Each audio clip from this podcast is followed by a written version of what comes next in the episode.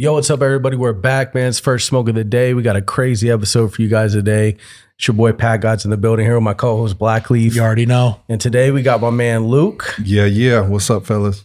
my man Graham, and Kyle joining us today. Thanks How are for you having guys us. from Glass House Brands? How are you guys? Fantastic. Thanks a lot for having us. I was just saying, it's an honor to be here. I feel like this is a hollowed ground and the, uh, you know, for everybody from Doja to Nelson to Ted's Buds to Burner. Like, I mean, to be sitting in these seats is a, is a real pleasure. Thank you guys for having us. Thank you guys for coming, making the time. Yeah, Appreciate you guys. yeah Miss Bands, honor to be here. Honor to be here. So let's let's go down the line and just a quick little intro of, of, of each of you guys. We'll start with Luke and kind of just fill the viewers in and the listeners in on Mhm. Right. who, who they're hearing from and Okay. Um, well, my name's Luke Scarmazzo. I opened one of the first medical cannabis dispensaries in California back in 2004. Um, ran it for two years, was raided by the DEA in 2006, spent 15 years in prison, uh, fighting for justice, fighting to get out for nonviolent cannabis offense. And then uh, 115 days ago, um, I got out. February 3rd. So I've been out 115 days and uh, it's been a whirlwind, man. It's been great. Um, immediately linked up with the team at Glass House.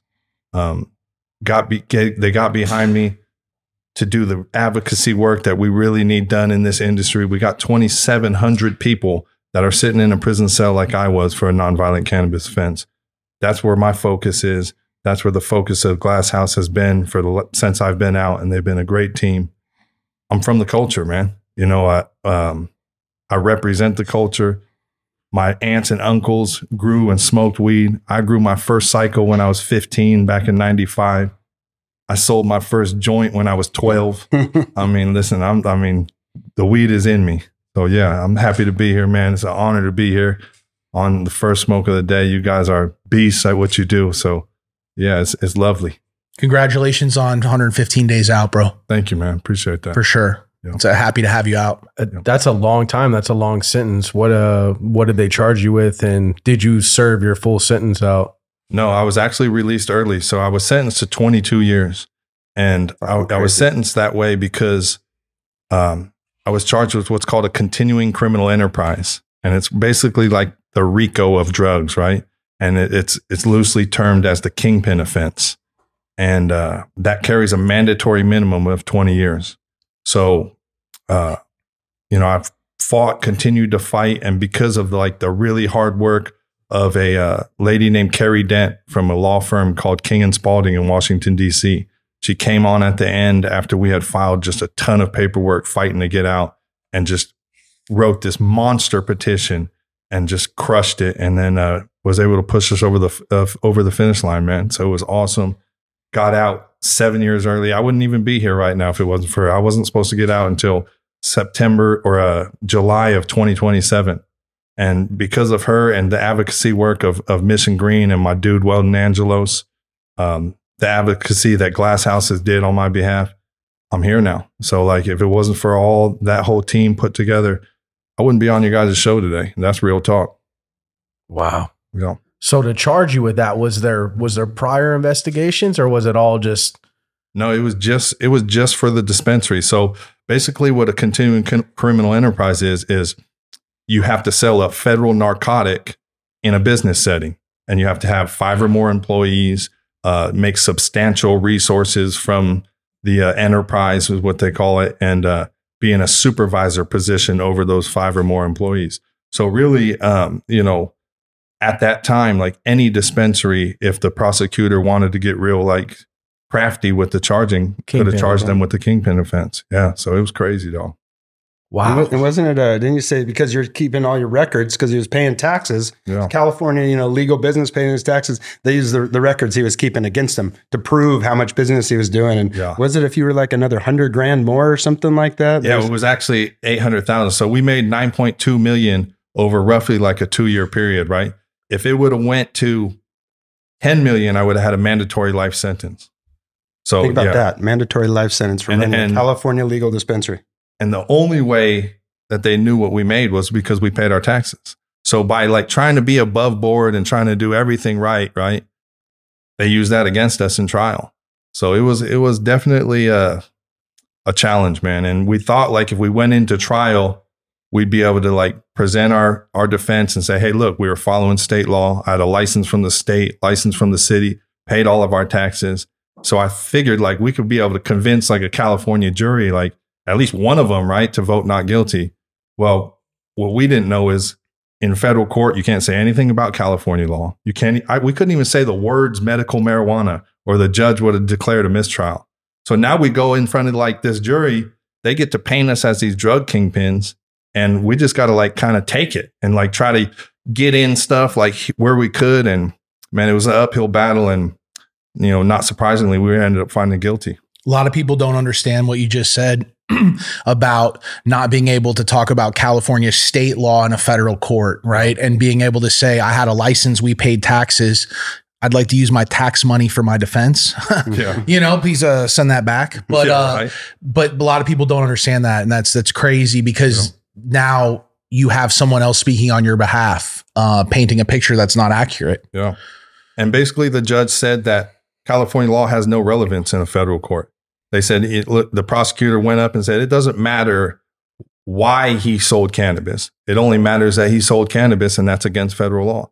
And that's still the case today. Mhm. That's still the case right now. We have federal laws, the Controlled Substance Act, that keeps ca- uh, cannabis on a Schedule One substance, which is the worst schedule that you can be. That means it has no medical efficacy and the highest potential for abuse. And that's why cannabis offenses are still receiving long sentences today. And that's something that we got to change. That's something that Glass House that we're working together on the federal level. And Kyle can speak more to that of what he's doing on that level to be able to just move these laws forward and you know not only get people out but be able to make it to where it's federally legal and we got we don't have these issues anymore And let, let's also remember as we sit here today, enjoying a nice afternoon, the least free person at this table is Luke. He's still on federal probation right now, which is Still utterly smoke a joint. ridiculous. He can't smoke a joint. This my, is- my tray is uh, clear just for my probation officer My officer is still clear. I mean, first smoke of the day, it's no smoke of the day Mhm. for, for Luke. So the the war on cannabis continues to this day. And some of what he said is very should be very cautionary out there right now that the feds are still out there. And I I was down in around. in, in uh, Georgia last year at the request of somebody who was pleading guilty. His name is Jose Valero Jr. He prefers to be called Ali. Ali asked me to come down and speak at his sentencing to the judge. I did. So he received seven years. He's sitting in prison. How many pounds do you think he sold? In he was sentenced in 2022. Okay, so less Right than now, 12 months yeah. ago, he was sentenced for cannabis in the United States of America. I'll tell you, he got a year per pound. Mm. Seven pounds. He's in prison, nonviolent, no criminal history, no and no, No violence, prior. Yeah. and he's Fucking serving nuts. hard time. Federal, Federal. Federal. based out of uh, Georgia. Well, they Doesn't oftentimes, you know, he's from California. He was in Mississippi. Oh, So, which now you're away from your family. He's in Florida, away from his kids, away from his mom. It's it's absolutely. Most people don't even know this. So the Mm-hmm. fact that you guys are letting us talk about it to show and Yes. to share, you know, call your Congress people and tell them end the war on cannabis. This is absolutely insane, and the maj- vast majority of Americans want it over. and when you say 2700 you mean uh, 2700 correct or 1600 you said Yeah, 2,700 federal cannabis inmates right now, people who are incarcerated for cannabis. And it's, it's you know, that's a, a rough estimate. It could be slightly more or slightly less, but it's right around 2,700 of people who are in federal prison right now for a nonviolent cannabis offense. And, uh, you know, Well, we and at the same time, I mean, they could be in prison investing in our company for doing what they're in prison for, right? Like it is, a, it's a mental hypocrisy, right? I mean, as Kyle mentioned, it's not. This is not a thing of the past. This is a guy was selling, all he was selling vape pens on like Facebook, and they put him in prison for eight years. I It's s- mental. I said to the Look judge, at what we're doing, right? Like it's crazy how and the hypocrisy. It's the number one thing we got to fix, right? We all know the war on drugs is bullshit. It's not really a war on drugs. It's a war on people, and mostly people with dark darker skin than us, right? And like that is the People real poverty. people. In, it's Mhm. it's poor people and it's people of color. That's who it's going after. It's got an industrial pro, for-profit prison complex and a whole bunch of reasons and a whole bunch of interests that don't want it to change because it's a business for them, right? So like I think the most important thing that we can do as industry here is like that has to be the, the tip of the spear, right? And it's one of the, the things, you know, we were talking about uh, this industry is I think 98% of us, especially here in California, all agree with each other, right? Like, do we want less taxes? Yes. Do we want less regulations? Yes. Do we all think weed makes the world a better place, right? And then we argue over this 2% difference rather than spending that industry. I wish everybody making meme pages was making memes about getting the 2,700 people out of prison, right? Like, there's here, we're, we're a couple people arguing indoor, greenhouse, big, small, whatever. There's a guy from, you know, an alien from planet Big Pharma who wants to kill all of us, right? And rather than banding together and fighting against that, we spend this time chewing, using our industry to chew on our own tails. Like there's 2,700 people. Like take that time, make that difference. If we all united, the problem would be fixed in no time. We just have to decide to do it. Yeah, and just it being Memorial Day, I want to just say we salute you know all the people who you know sacrifice the ultimate sacrifice for and all the men and women in the armed service. But I also wanted to salute all the people who made the ultimate sacrifice for the war on drugs, the casualty that that we have in the war on drugs, the people that are in prison, people that died because of it. I really just wanted to take a moment just to salute them too. Yeah, absolutely, absolutely. To to go on now, your background and to to go through like similar to Luke's story. Sure. Um, so always a Californian, born and raised here. Mm-hmm. Um, which, which, as you know, cannabis is part of the culture just growing up here. Yeah. And uh, so, you know, I first started smoking in high school. Um, and, uh, you know, athlete. Then I was a, an inner city special ed school teacher. Then I was a police officer. And, um, and then just started focusing on business after that. Um, and then I became a, uh, focused on my businesses and then also became an advocate against the war on drugs. Mm-hmm. Cannabis was a piece of it. To me, kind of the most ridiculous piece of it because we have a really good plant here. But um, I, I have been a loud proponent of um, ending the war on drugs and legalizing and regulating all drugs. And I'm really worried about this discussion of fentanyl. It's just now mm-hmm. another way to go after people and put them in prison, as opposed to legalize, regulate, so that people don't get laced lace product of anything. Uh, and so, and then when it came to Glass House, um, it, it's a bit of a longer story, but I, am a co-founder. I'm the chairman CEO of the company, um, co-founded with uh, with this gentleman right here, Graham, and um, just super proud to be to be part of it and honored to be here. I'm a regular listener of your show, and so uh, to be here, I'm like super super happy. Brought my son, and my son doesn't usually like to come to stuff, but he likes your show too. And uh, as a lover of the plant like he is, he was just fired up to. And your personal joint roller. And he rolls over. I know when my wife gave birth to him, he could roll a heck of a joint. He rolls a hell of a joint. he really does. So. Yeah. And so for the people that, because uh, obviously they're going to get hung up on one thing, right? The law enforcement background. You know, number one, it, there, there's a lot of people out there that just do not like police. Mm-hmm. And to those folks, there, there's not much I'm ever going to be able to say. And I just respect the fact they don't like the police. Um, when I got into when I became a police officer, I really when my wife pinned my badge on me, I, I thought I was going to go out there and sort of save people from harm and danger, and you know help return their cars if it gets stolen, that kind of thing. Um, and I didn't realize that the war on drugs is pretty all consuming, and and police departments build their budgets on it and things like that. And um, and so I I made a lot of drug arrests, primarily methamphetamine. Um, I people ask me how many marijuana arrests. I remember one, and it was a secondary charge to a methamphetamine arrest. Um, and so when I started speaking out about the war on drugs, it really wasn't cannabis. It was mainly the, you know, the, the, I mean, we had we we have become the most jailing population on the planet per capita since 1971, when President Nixon declared the war on drugs. And that's not who, when people think of freedom and mm-hmm. we don't think that we jail more per capita than China, than China, Russia. North Korea, all these bad regimes, Iran, Saudi Arabia. Um, but we do. And we spend so much money. We've spent more than $1 trillion on this. And so, and then when you, when you meet folks that are out there and the turning point for me was, um, there was a, a gentleman that had a very bad meth addiction and he and I he and he and I became. He was pretty lonely, been kicked out, so we started talking. And one day he said, "Kyle, I'm ready." And I'm like, "What are you ready for, Mark?" And he said, "I'm ready for rehab." And it and I know this sounds strange, but the light bulb went on. I don't have rehab. I have jail. I have this whole industrial complex Mm. that I am supporting, and I can't help this individual. And that's why my wife pinned the badge on me. I'm here to help. And so I apologized to him and just, and it was about that point that I just, my rest went way, way down. And it was sort of the beginning of the end for me that I just said, this is, I, I'm going to go be a business person at this point. Mhm. And, uh, and then when I was, I was asked several years later um, by the group uh, LEAP, uh, leap.cc, but it used to be called Law Enforcement Against Prohibition. And it's basically former police officers, um, former DEA, former judges, former district attorneys, AUSAs. And they were there to counter the government trying to scare you into the war on drugs. And so um, I've been speaking for them for about 15 years. So three times the time I was a police officer, I've been speaking out.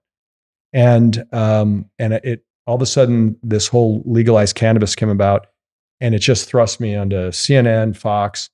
And the thing that a lot of people probably don't know is you can imagine there are a lot of people in law enforcement that do not appreciate my point of view Yeah. and see me as a Benedict Arnold and a traitor to the mission. Mhm. Um, and so it's sometimes an interesting juxt- juxtaposition when I know there's a lot of people in this industry that don't welcome me and don't like me.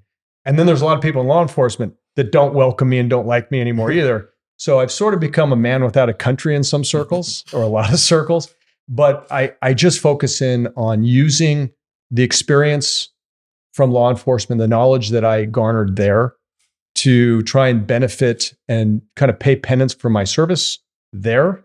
Um, and by the way, there were a lot of times where I did put my my life in danger to go help others from being beaten up or you know trying to help uh, you know save a person's life who you know was potentially dying. So there was a lot of things that I'm really proud that I did. Um, but when it comes to the war on drugs, I think that's a it's a big time net negative, and uh, and so now I do everything I can to help end it, help end the suffering. And as Luke said, when it comes to the cannabis, because you know I head a, a large cannabis company, it would be, in my opinion, immoral for me to not use every opportunity that I have with a microphone in front of me. And Graham and I, we get these opportunities. We always mention, even on an earnings call where people are there to hear about the business and the this and the that. And then we stop and at the end and always say, look, there's 2,700 people right now that need our help. Let's not forget them. And so we, I, I, I have a different cross to bear than almost anybody else in cannabis, and I, and I, that's how I deal with it. And you welcome it. I welcome it. And and by the way, I'm completely straightforward about who I am and who I've Mhm. been and who you know, and it's part of this journey that that I'm on that that we're all on. And I think so- I think it's also im- im- important too because he's got a voice that some people need to hear, right? Like there's a you know whether it's the Republicans or the conservatives or whatever, they they hear from the guys that they think should be locked up, right? And we want to get out. Oh, of course, criminal, whatever. You hear from somebody who was in law enforcement has that like perspective. They they they get a for certain for certain years they need his voice. And i think there's this like you know kind of perception that he was up in camp and raiding farms. Or uh, you know he's a, pushing a black and white through la right? Like this is not some anti-drug crusade. Maybe one one one poli- one arrest for for cannabis? Well look at the guy sitting next to him right? Like look at the work that we're doing. Like that i, I think you know uh, there's that that balance is going to be way on the other side by the time we're done right? And so i think somebody like i would say we talked about this before because I'm not a I'm not a hate all cops guy, but certainly don't think people should be getting uh, you know going to jail for a plant. The way I looked at it was he saw the war on drugs firsthand, and then realized it was fucked up, and then switched. Like if every cop did what Kyle did, problem solved, right? I mean, this is what we want. You should encourage it, not you know stain like some scarlet letter that never goes away. I mean, he he's taught special ed in South Central too, but like that's you know if that's not an angel's job, then I don't know what is. But everybody just gets hung up on this one little thing, which really taught him the lesson that now he's leveraging to have more Lukes walking free on the street and you know end this war on drugs and help the plant, help the people. I mean, I think mm-hmm. we all agree that cannabis makes the world a better place, and So that's what we're trying to do. And if that's you know the path that you need to take to get there, then I'd I'd say celebrate it, not not uh, not throw rocks at it. And I think too, like it takes a lot of courage to be like on a path and stop one day and realize like, hey, Mhm. look, this isn't the right path for me. You know what I mean? That takes a lot of courage because a lot of us will just sit there and say, okay, I'm just going to continue to go on this, whether I'm wrong or not, right? But when somebody stops and says, look, this isn't the right path for me, and I'm going to switch, right? And I'm going to switch, we should welcome that. And then we should, you, you got to look at the record, right? So when someone makes that switch, right? Glass House is doing the work to get people out of prison. Glass House is doing the social justice work, the criminal justice work. I'm here because partly because of what Glass House and Kyle and Graham advocated for. So that's the important thing, right? When you want to sit and throw rocks, right, you should look into yourself, put the mirror up, like you said, right, Black? Put the mirror up and say, what are you doing to free the people that are still incarcerated for cannabis? What is your company doing? What is your what are you personally doing in your side of the world? And I think that's the important part, man. You got to really get behind the stuff that we can all agree on, like Graham touched on before. Is that's what we need to really focus on. That's the mission, and that's what we should continue to do. And the the best part of the thing that I that I'm most proud of right now is, you know, I sat on the board of a cancer charity for about 15 years, and, and my wife is a cancer survivor. I'm a cancer survivor, so we really try and get back there. But I left that charity to join with Weldon on Mission Green. I was honored when he asked me to join the board, and so he uses my voice where he thinks it's most strategic. I can't be in DC as often as he is, but I was just there because he said could really use your help, and I'm like, so I left on Mother's Day wife wasn't loving that idea, but when she heard it was for Weldon, she was like, "You need to go, like go on Mother's Day," and and um and so um, to serve with Weldon and and and I'll say this about him, he got on a Zoom Charles Koch, who's about as conservative cons- conservative we have in America, and Snoop Dogg. If you can connect those two people you are a LeBron of connecting human beings. And so to sit with him and I just say, you know, Weldon, and we've gotten to become very good friends. You tell me where where I can help you, and I'm there any day you need me to do it. I'll cancel what I got to cancel. Even the stuff at home, it's not always the easiest, but um, he's putting in the work. And I first heard about Luke from Weldon, and and so um, and so the fact that we had honored to bring back our Californian, and and he was kind enough to join us as our Glass House family. We're just super excited, and he amplifies everything that we try and say in a much better way. I mean, it. He, uh, sadly, he gave up 15 years of his life, but he's using that now to a massive positive. Shout out to Weldon Angelos and Uncle Snoop. Mm-hmm. Absolutely, Absolutely. and Charles Koch for also joining the mission. Yep. because the more the better. Yeah. Yeah. Yep. We need all the voices. we, we need that side. Yeah. Absolutely. And it's it's good to have these conversations. A lot of people don't even want conversations to happen, right? Because of difference. Oh, you're you're from the blue side and he's from the red side. Or you're from this side and he's from that side. These are the conversations that we have to have. And the tough conversations are worth having. That's why they're tough. Mhm. And without that, there's no middle ground or there's nothing to even speak on. And then all it is is emotion, which never gets anywhere. So I, I this is the reason we wanted to sit down and do this. It was because I was like, man, this is a tough combo because of the side, obviously, where and then what we've heard. So let's have this conversation.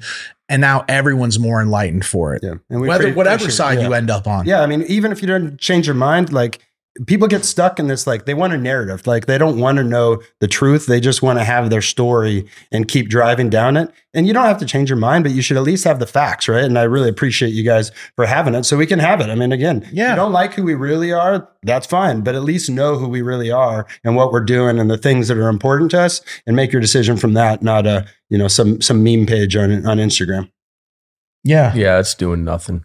Big waste of time and energy. Yeah. That's Totally. not where the conversations that are actually move things are happening. It's nothing you can take serious Yeah. if you're a adult. and I know you want to hear about this guy because Yeah. he's Most the, definitely. the one thing that I'd like as introducing him because he never will say this. He's like he is one of the most genteel, wonderfully good people that you'll ever meet. Um, I say this as a as a, a very close friend and partner of his, but he was a grower before Prop 215. And I said, why don't you you know, hey, you're a legacy grower. Your team are legacy growers. And he's like, because I didn't derive my, I was a tech guy. I did this because I love the plant. I love to grow. I was a gentleman farmer, not a real grower because I didn't live on that. And I said, you, I said, you know, law enforcement doesn't care where you derive it. You're outside the bounds. You would have served just as much time as anybody else. And you hmm. love the plant as much as any of the legacy growers that I know. And so it feels like because he's so humble, and that's one of his most endearing qualities, but it's not accurate. and so he is a legacy grower. And that's part of the reason why I really wanted to partner with him because I don't have that background. He does.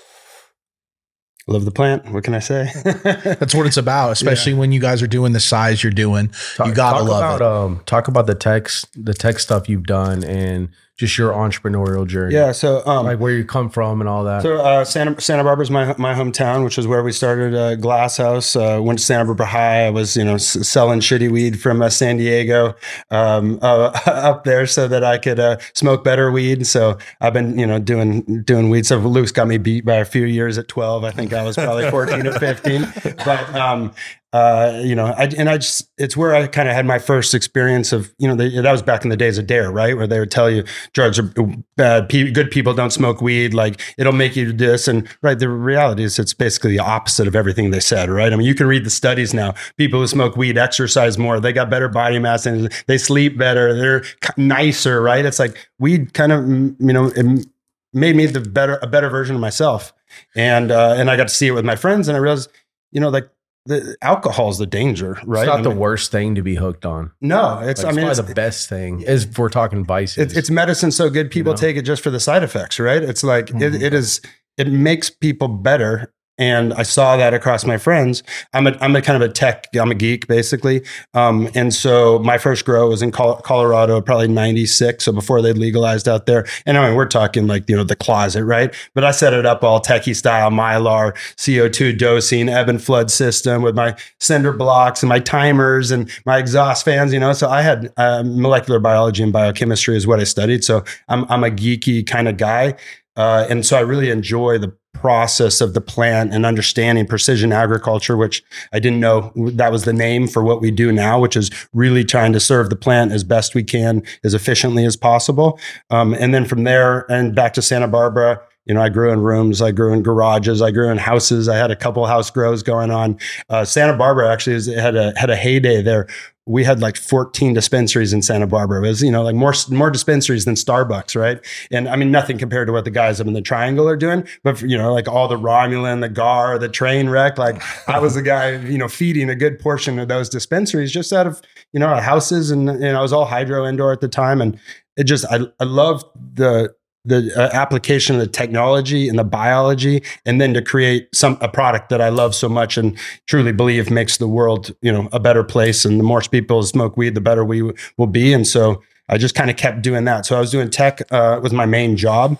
Uh, software.com was one of the early companies. Basically, it was a uh, back in the dot com days. We made uh, email servers uh, for like all the telephone companies and took that public. So I got pretty pretty lucky with uh, with that. Um, and bought a sailboat spent two years uh, sailing from Santa Barbara down to New Zealand with my girlfriend, who's now my wife. Had a blast doing that, uh, and then came back. And um, my same buddies that started Software.com, I came back to get married and didn't want to have to pick out like uh, centerpiece arrangements or whatever. Asked them what they were doing, and they had an idea for the iPod for the house, which became Sonos. If you know the the home audio system, so I was one of the original guys over there. what was um, that like? It's, so much fun. I mean, I mean, if that's my- if- huge. Sonos huge, is like right? Sonos my- sound my- systems for anyone listening. Yeah, they're dope. Uh, dude. you, And fif- you've seen it, you know of it. Your friends probably have it. Yeah. Boutique sounds. Yeah, it's really. I mean, 15 years later, it's still, in my opinion, the best product in the category, which is hard. Like Google came after us, Apple came after us. No one could beat it. It is still the best, best out there. And You're not and- biased, though, right? Yeah, not at all. um, but No, I mean, but you know, seriously, it's it, top it end. is the shit. Yeah, It's top Uh, end. And I mean, if, if my tombstone is, you know, he was a good husband, a good father. He brought weed and music to the world. I'm I'm dying a happy happy guy. So so far so good. Two of my biggest Wow. vices. Yeah, right? they go very well together. Yeah, Graham and I used to talk like when I first came on with Glass House, we were talking about like some of those old school strands, right? Like the Romulan, the train mm-hmm. wreck, the, you know, the, The G13s and G13, all those yeah. like old school strands. Like if you, when you can vibe and talk with somebody about that, you know you're hollering at one of the OGs. Yeah. When you- As soon as the shifts from to Dutch genetics, that's when you're like, oh, this dude's an OG. Because Yeah. like the original stuff was guys that had to flee though, Cali, New York, yeah. like, you know, Soma. There's so many, I mean, on and on DNA genetics. Yeah. And then they relocated to Amsterdam, Yeah, you and know, Aaron and great guys. Yeah. I got uh, one strain. Um, so our our my head grower at Glass House is actually we grew since high school together. We're you know 25 more than that, I guess now, 30 year friends and been growing together uh, for a long time. The general manager of our dispensary in Santa Barbara is a girl named Leah. She's been my best friend since we were 14 years old. So like, there's a lot of a lot of family uh, in Glass House. We call it the Farmly which is uh, you know there's just a lot of people who love the plant come together they're really good at stuff and jason and i have been growing uh, super silver haze for like must be 25 I love something that years strand. yeah I so love yeah, that. i'm a sativa Wow. guy so i dig it but i still remember that high times with the you know can, uh, cannabis cup and the little chalice on Yeah. there back when they used to do that in amsterdam and stuff like that it's, it's- i mean this industry is great there's so much history and culture in here and And one of the awesome one of the one of the nods I have to I have to give is we were so honored to have to have won some Emerald Cup awards, and that just it's all about that team that just when we say we lo- they love the plant, they love the plant, and so you know we we really respect the Emerald Cup and what what they stand for and what they do. So when when that happened, everyone was like, "What are you gonna do with these trophies?" And we're like, "We got to just send them around the company." yeah because that's how big it was to us. Yeah. And so it went to stores. It went, I mean, it, it just, they went everywhere. did the Yeah, road up trip north, up north, the Emerald Cup is the cup. You know, I mean, I'm from Northern California, so when you win the Emerald Cup, that's that's a big deal. Shout out to Tim Blake and Taylor Blake. yeah awesome. i mean that is Awesome that is thing the they one do. right Yeah, that's yeah we one. were like that's the one like where the growers respect it. You know what I'm saying? The growers roots. respect when yeah, Mhm. the, the growers and the comrades that have been in it from the beginning. We respect the Emerald Cup.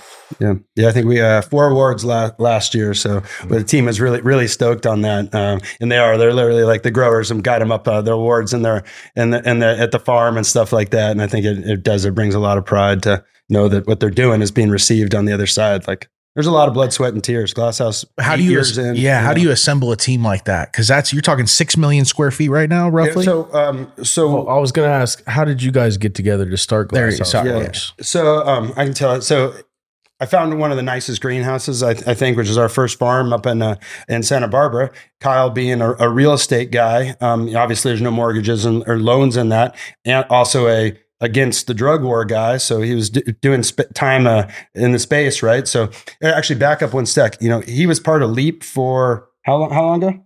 15 years. 15 years. So law enforcement against prohibition, which I think is one of the really powerful voices out there because it's not what people expect. So 15 years ago, he was on that track long before he had anything to do in the business side of it. Because of his advocacy, people started searching him out and asking if he could help with their business in cannabis. And so uh, we originally connected over a greenhouse in Santa Barbara. Long story, I'll leave out some stuff, but basically, you, you know, it's a four four million dollar greenhouse or something like that, right? You can't go get that mortgage, and so Kyle's an expert at raising money in really tough environments, which cannabis I think is the hardest out there. And so he was able to syndicate that group together to buy it, become the landlord for Glass House. Made the you know kind of believed in, in me and made the first uh, initial investment, which is how we started our first farm. Was 150,000 square feet. So you know, at the time we thought it was the biggest thing in the world. Now mm-hmm. it's, you know, not not quite so much, but at the time it was. This is eight years ago. It's a different environment.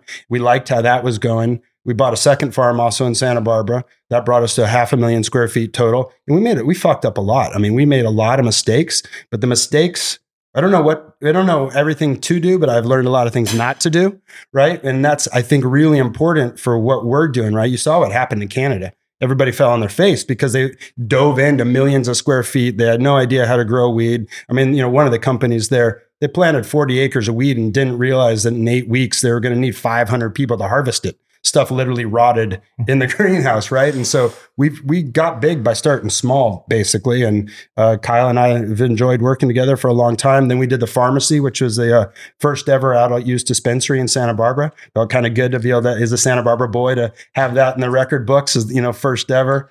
Uh, dispensary up there, and then we started putting the pieces together. We went public. Um, the reason to do that was really because of this farm. So that farm uh, is a unicorn. It's an amazing facility and an amazing location. Um, you know, people focus on the size first. I actually think that's the third most important thing because you don't need more shitty weed and you don't need more weed that's too expensive, right? So when you have good weed at a good price, that's when the size gets important because then you can scale it up. And eventually, we're big advocates for interstate commerce and believe that's where the world's going. Right now, we've got um, a million square feet down there of, of canopy in, in total with our ecosystem. There's another four million square feet that are still growing tomatoes and cucumbers. So, you know, if you think about that, like people really freaked out about the size of it if you look at it, it's like less than 2% of the cultivation licenses in the state, right? I mean, it's about 20 acres of canopy, not small, but it's not like, you know, there's 80 million square feet licensed in California, right? We've got a million of that, right? So it's, it's not that big a number when you put it in context, but eventually we do think the walls come down and we'll just kick out the, the cucumbers and tomatoes as whenever the time is right and expand and keep growing because we'd like to you know have the best weed that you could get across the country. What What do you say to guys that um, say you guys are driving the price of cannabis down?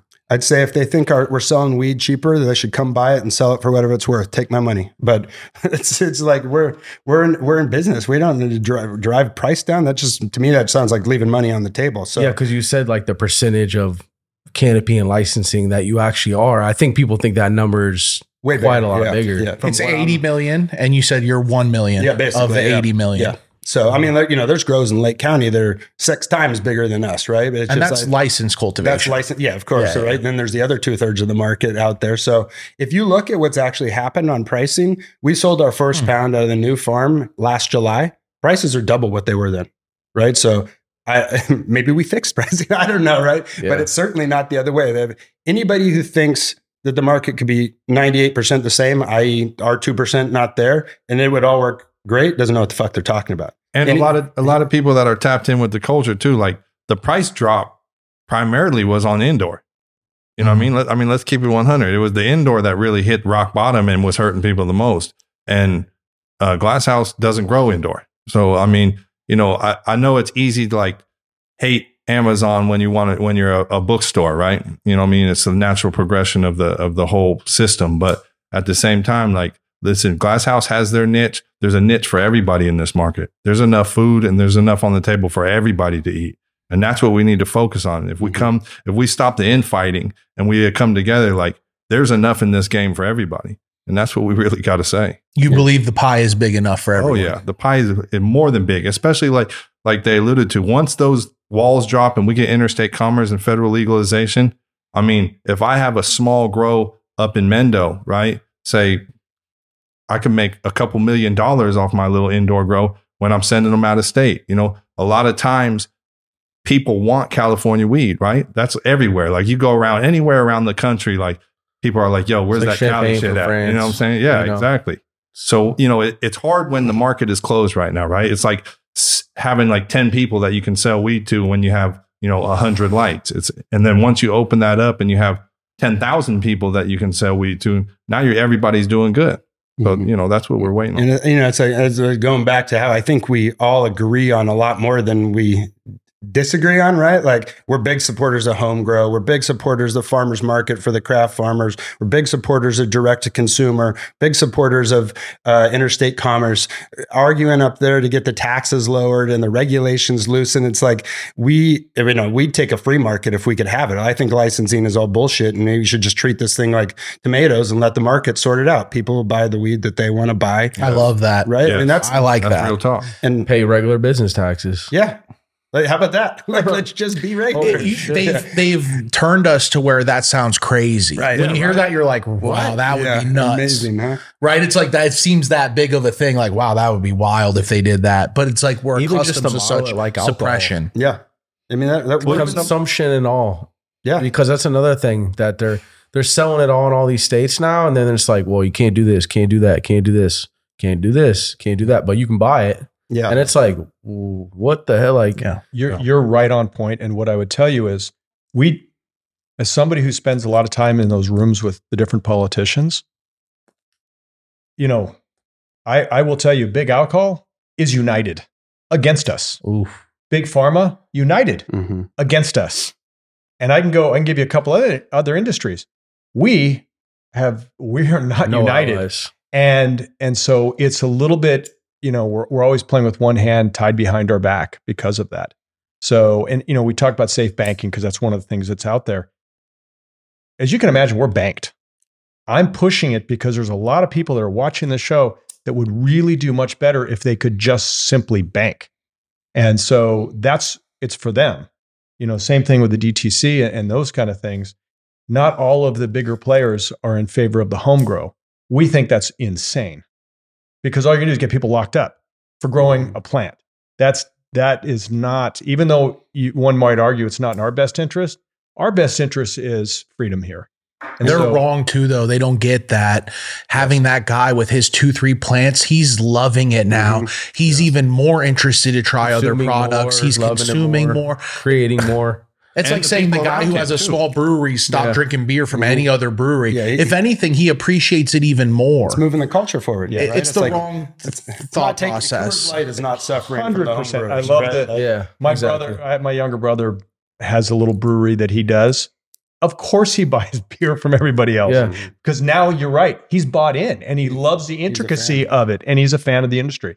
I th- So yeah, I think everybody should grow their own weed at least once. Either you're gonna uh, you're gonna uh, build appreciation for it, whether that's because you want to keep growing it or because you realize how much blood and, and sweat is in one of these jars. Like people, you know, it, they, they call it a weed, like it just grows. If you want to grow quality consistently, it is not easy at all. And I think more people who grow their own weed will appreciate that and just how special the plant is and how uh, hard hard the growers work to make it happen. And as growers here, like all of us, like we can all remember the first time we grew, right? Like that was like a special Mhm. thing, right? Like I'll never forget that. Like my first plants was like, I'm like, man, I still think about it right now. I grew a Northern Lights and I thought nice. that was the dopest ever, right? So like, yeah, if you get involved in it on that level, it just makes you appreciate it. And then the people around you too. Like it's, it has like a ripple effect. Now my friends are like, oh shit, he's growing some weed over there, man. And now they all want to grow some weed. So yeah, I mean, it's, it's, it's a lovely thing. And the plant brings people together like that. First time growing. It's a lot like the first time smoking weed. Mm-hmm. Yeah. Yeah, you remember it vividly, right? It's like I remember both very vividly. Like, oh wow, this isn't what I was told. Like, this mm-hmm. is Yeah. this is this. Yeah. yeah. This is what everyone says. Oh, everyone's- we So were have having a question. great First time. time you smoked, did you get high? I did. Yeah, I, I, I think I, I, I didn't. I, didn't either. I yeah, didn't. I'm one, I'm I didn't, the- I, it didn't until my second time. Yeah. And then the second time I got so high, I was high, scared. Yeah. that was the same for me. the first time I smoked was like, I shouldn't probably even say this, kids do not smoke, but um, I, I was 12 and I smoked right before school, like waiting for the bus. And I didn't really get high. So I went to school and I was like, okay, that kind of sucked. Like that wasn't what Yeah, it was, all the the hype deal? was about. Mm-hmm. And then later on that night, my boy rolled up something. He goes, nah, you're gonna, you're going to get high off this. So when I smoked that, man, I got blitzed. I was so lit. And, and yeah, I'll never forget it. And then from there, it was like, I love weed and I still love weed. And now I'll smoke weed till the day I die. Once I get off federal probation. Parole officer. Yeah. What uh? first person to have an empty tray Yeah, I know. on your that's show. all right. I know, I'm feeling guilty for, for the reasoning behind it. you Everyone be the understands. first. I don't think. Yeah, you'd you won't be the You'd first. be surprised. The audience watches Oh, closely. I mean, I, I got I got two kids. I got a 16 year old, 17 year old daughter, and a 13 year old son. And the things I worry about for them are, you know, DUIs, you know, sexual assault, fights. Like you've never heard someone say, "Oh, he's a mean stoner." That term doesn't exist, right? I mean, we smoke weed. Like you are generally a better person, and like that's the world that I, I want my kids to grow up and feel like that's normal. Because we we build altars to alcohol, right? I mean, what's a what's a bar? It's a fucking altar to alcohol, which is legitimately a poison, kills 150,000 people a year, and yet we act like it's no big deal. And like this is the problem. Like this is so not the problem. This is the cure. It is the solution, and and that's what we want to see happen. Well, well, my son Keone, who I I will tell you, I've watched him. I mean, he he is really kind of a taste master of all the different strains. Rolled me this, um, sitting over there, and what I would tell you is, I watched him during the pandemic. Came home, he's doing college at home, smoking from the beginning to the end of the day, and his grades only got better. He got straight A's, and I'm like, so my wife and I are talking about it. I'm like, look, it's a magical plant. We believe in it. And if it's helping our son and makes his life better, that's why we're in this. And so, you know, even in my, you know, my own home, it's a big, it's a big deal. And I just saw how good it it actually made him more calm, made him a better student. And so, and I know that you've guys talked to countless people, but um, I'm just thrilled for him and the fact that you know he wanted to come up here just to see this show live. Like he's all fired up.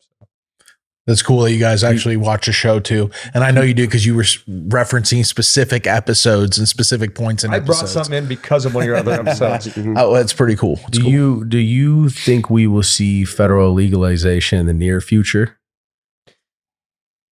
There's what I hope and what I think. I'll, I'll tell you, I hope yes. Um, I think it's going to be incremental. Um, I think if we work together, it'll happen a little faster. Mm. Um, if federal, the will of the people is there. Um, Definitely. and and I do think we're going to get some incremental this year.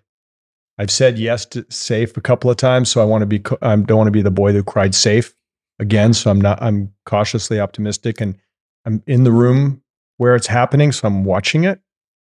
Um, I think it's more likely before we get federal legalization that some of the states are going to continue leading on this, and you're going to see California, you're going to see potentially New Jersey, to see Oregon, to see Washington start doing these interstate commerce pacts. And the more we can amplify that that's happening, that we're crossing a state line with it, I think the more ridiculous it is for the feds to not move, um, the better it is for us. Um, I know eventually interstate commerce happens. I mean, it's that will happen. And and I don't mean to highlight a different show, but there was something that if you go to Poetry of Plants, Nelson was good enough to Graham was like logged in, he noticed it was Graham, and they had a conversation. And Graham did some math for the small growers of what interstate commerce looks like and how Nelson is actually netting over a million dollars a year with his grow. And I thought that was a really important conversation. The math, you know, I, I do a lot of the math, and I when I listed, I said, yeah, that's the future. That's where all the growers in California, all of a sudden, then we'd be united overnight. How do we help each other? And I hope we can actually get there before that happens, so we can make that day happen faster. Yeah, I, think, um, you know, if you look at legalization, 100% of it's been led by the states, right? The federal government hasn't done anything at all, right? So California kicked down the door. Well, they've done stuff. Yeah, It hasn't been positive. Yeah. Well, You they're know, still picking and choosing what cases they want to take. right? That's, that's that's the hard that's- p- conversations. Right. Yeah. So, like, if you look, California 26 years ago with Prop 215 kind of kicked down the first door. Uh, then Washington and Oregon 12 years later did adult use and kicked down the second door, all led by the states. So, I think what we're going to see is we're going to see the states continue to lead. The third door is going to be interstate commerce. California has a has a law in the books right now. We should have an opinion back from Rob Bonta, who's the attorney general, basically in you know the next month or so. They wrote an eight page memo. Uh, Lee is the guy, the head of the the head lawyer at the DCC. He wasn't writing it for Rob Bonta. We already know Bonta's a supporter. He was writing it for the federal government to give them eight pages of why they should keep their hands out of our fucking business, just like they have, right? Which is the consistency for them would be as long as it's compliant with state, states, plural law would be to, to not do anything. So I think California's got a law, Oregon's got a law, Washington's got a law. New Jersey's working on one. Washington D.C. is a really interesting story. They're working on one too. I think it's uh, Pennsylvania. Their initial legalization bill already co- from the from day one contemplated importing cannabis from other states. How crazy is it that we're about we're talking legalization, you're talking NDC, and we still can't have the conversation? That's it's like what Yeah, the crazy. is going Yeah. on? We're gonna we're gonna get there though. I mean, Is it money? Is that the reason why we haven't done it yet? Is it the lobbies from alcohol, from pharma, from that to hang on a little bit longer? Is that the money. Follow the money if you want to know the answer. always Right? the motive for Let me it? it's let me worth give you a- more legal than illegal, there's no incentive for them to do It's it. the Lady of Justice, the uh, the scale. And we got like a bunch of important people that like, you know, cannabis is their bread and butter, right? So they get to dress up and put on suits and put people in prison and make money off that and, you know, make laws and pass laws and have committees and all these uh, other things that happen. I think like I, I agree with Kyle in the sense that I think that it's going to be a little bit incremental. I think safe, the banking thing is an easy pill for a lot of the people on the hill to swallow right now because hey, like, hey, let's let the banks make money. I'm cool with that. I support that. I think we need to tie in making sure people get out of prison with that. Like, cause I have a real conflict with like, okay, let's let bankers bank money and invest, but while we still have people in prison for the same thing. Mhm. That kind of doesn't jive or with me. are you going to pursue those people right so we say yeah yeah you can put your money in banks and then as soon as we do that they're Yeah. like seize that knock, knock, knock. this is the next people that we're going to build a federal case on because you're putting and it's like no and then what then we can't talk about our safe banking act in california exactly. because it's a federal Federal, case yeah. again. like that's the scary part. It's the same thing what you said about now we're going to have interstate commerce. The first thing that comes to my mind is the first person coming through that door, they're going to grab somebody Mm-hmm. and be like, "Oh yeah, you were shipping stuff between state," and you're like, "No, but for, we're in California and Oregon. We're yeah, we're they're like, saying- yeah, you're not going to talk on that. We're going Right, to talk about yeah. you. Somebody's going to catch a case off that. Mhm. But and that's the way it's been through cannabis's whole career, right? It takes guys like on this bookshelf Yeah, Yep. doing the years. It takes guys like you, right, getting busted before we'll have these tough conversations, and before we come to this is silly. What are we doing? And and then even then, it's a hard push. For our own fucking people. yeah. Yeah. Unfortunately, it You takes know? blood to nourish the seeds of change, right? Ooh. And I think that happens a lot in in a lot of different ways. And it happened with us in 2004 to be able to push the dispensary system and the industry to where it is now. And I think you're right. I think even when interstate commerce comes, I think there's going to be some more blood on the sword. And I hope it's not long, and I hope it's not you know as harsh as it was for for some of us that did all the time in prison. But you know, we need to push the needle forward and we need to come together and to move it at the federal level takes everyone. Like the feds do not move easily, right? They mm-hmm. they're only going to move when all of the states or all of the people in the entire industry come together and say, "Hey, look, this is what we need to do." yeah. And, and by the way, let me point out Luke is on federal probation right now, and he's speaking truth to power. You're talking about a man of courage yeah. that know was an lot, man, entrepreneur early. I got a lot of respect for When- you, bro. I mean, he's here, and and I'm not trying to throw. Sh- we don't throw shade on people, but I wish Brittney Griner, who is not on federal probation, would say something. would would use her platform, Yeah. which is bigger shit. than which is mm-hmm. bigger than all of Brittney ours. Griner, combined. you better hit us up, man. Yeah. For real. We We'd love to get need Miss Griner from you. on this show. Yeah.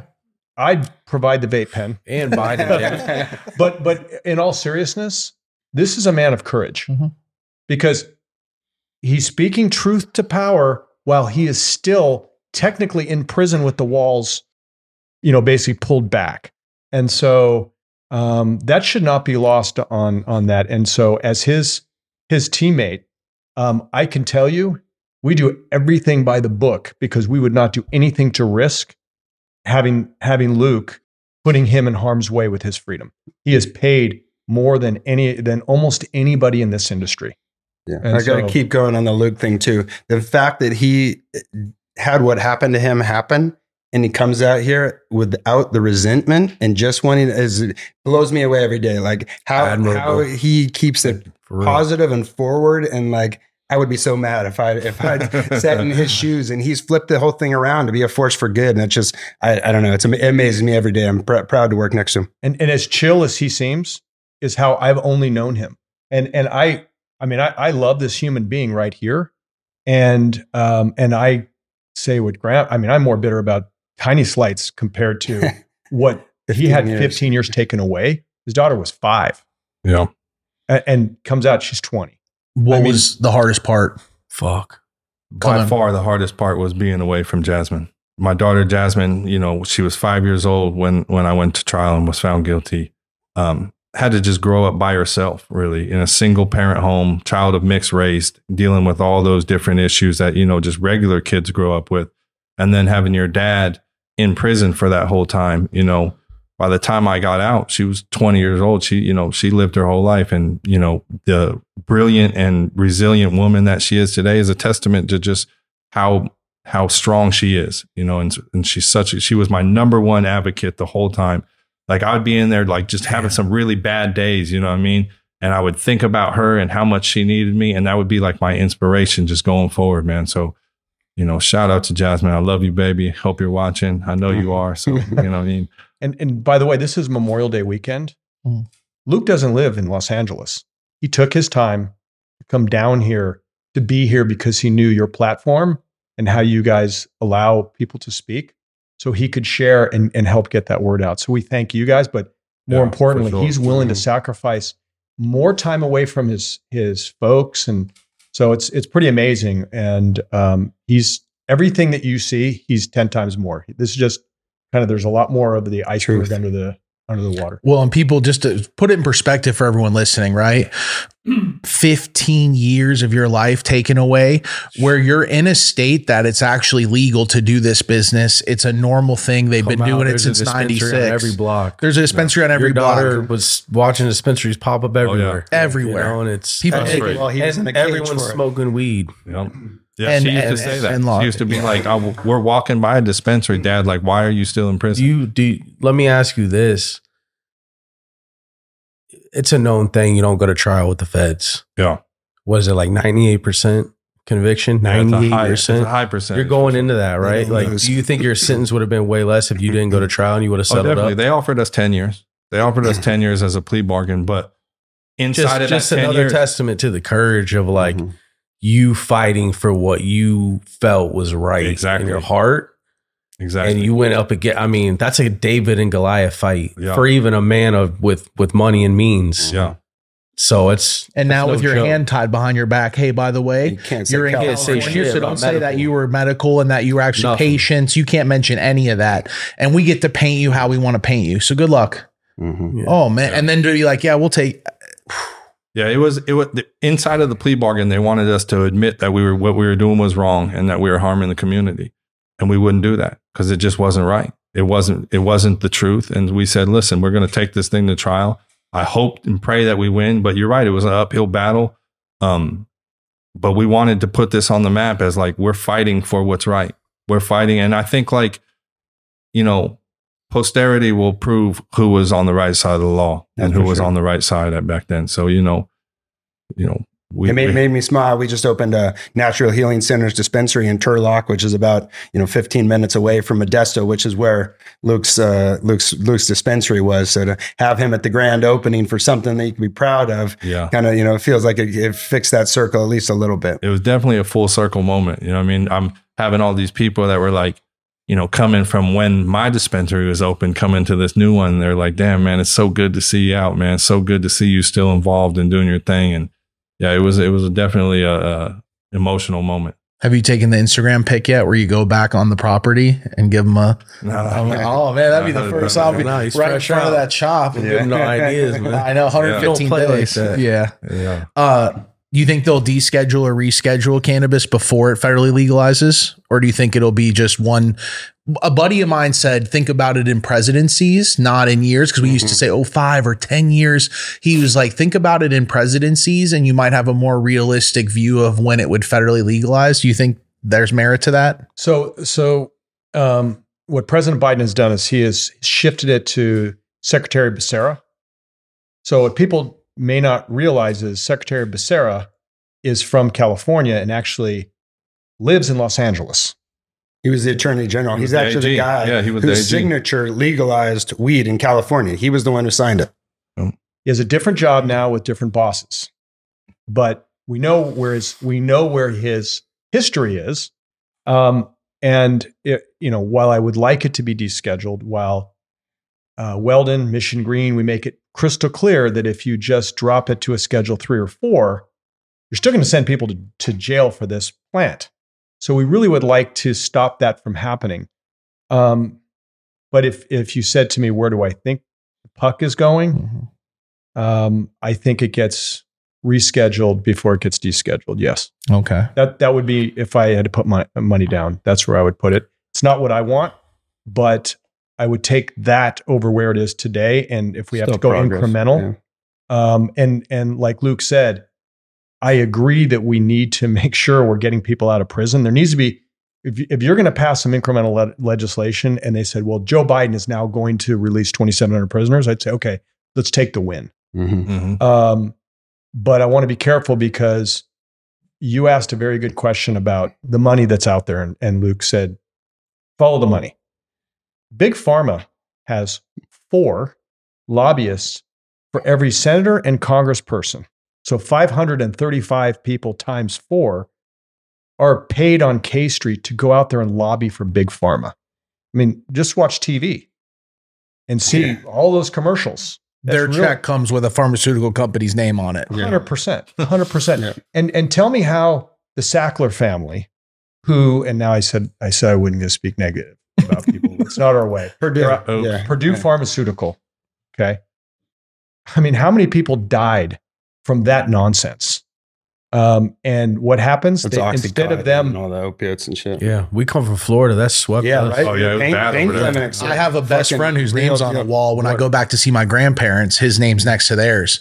And I went to high school. He's one of my best friends, and it was it's all based off Same that. thing. Best friend dead. Yeah. and, Le- and- and- legal drugs kill more people than illegal drugs. For sure. Period. Point blank. and the FDA took something that was sort of an end of life pain medication, and through studies uh, that were funded by the Sacklers, said, no, no, no, it's not addictive. You can use it. So you got a much bigger market share. I mean, it was so follow the money. Uh, and then when all of a sudden people woke up and states start suing Purdue, they took it bankrupt. And I'm thinking, okay, justice will happen. These folks need to pay for all the dead, all the blood Yeah. on their hands. What happens? They Checks got spend billions to keep billions. And so and I, I think what woke up the people originally was all these politicians and lawmakers, their grandchildren and children Yeah. started to when it die hits Yes. home. Yeah. because they Yes. all got hooked, hmm you know? And then it's like, oh shit. And then they got the checks bigger and they were like, whoa, they should have never been Yeah. dealing Yeah. with those things in the first place. And the that's chickens coming the- home to roost. That's the Yeah. bloodthirsty world we're living in in America, at least. And no, So- nobody went to prison for that. So think too, about by that. the. No, the, know. the Sackler Made family. 20 billion, gave six back, and called it a day.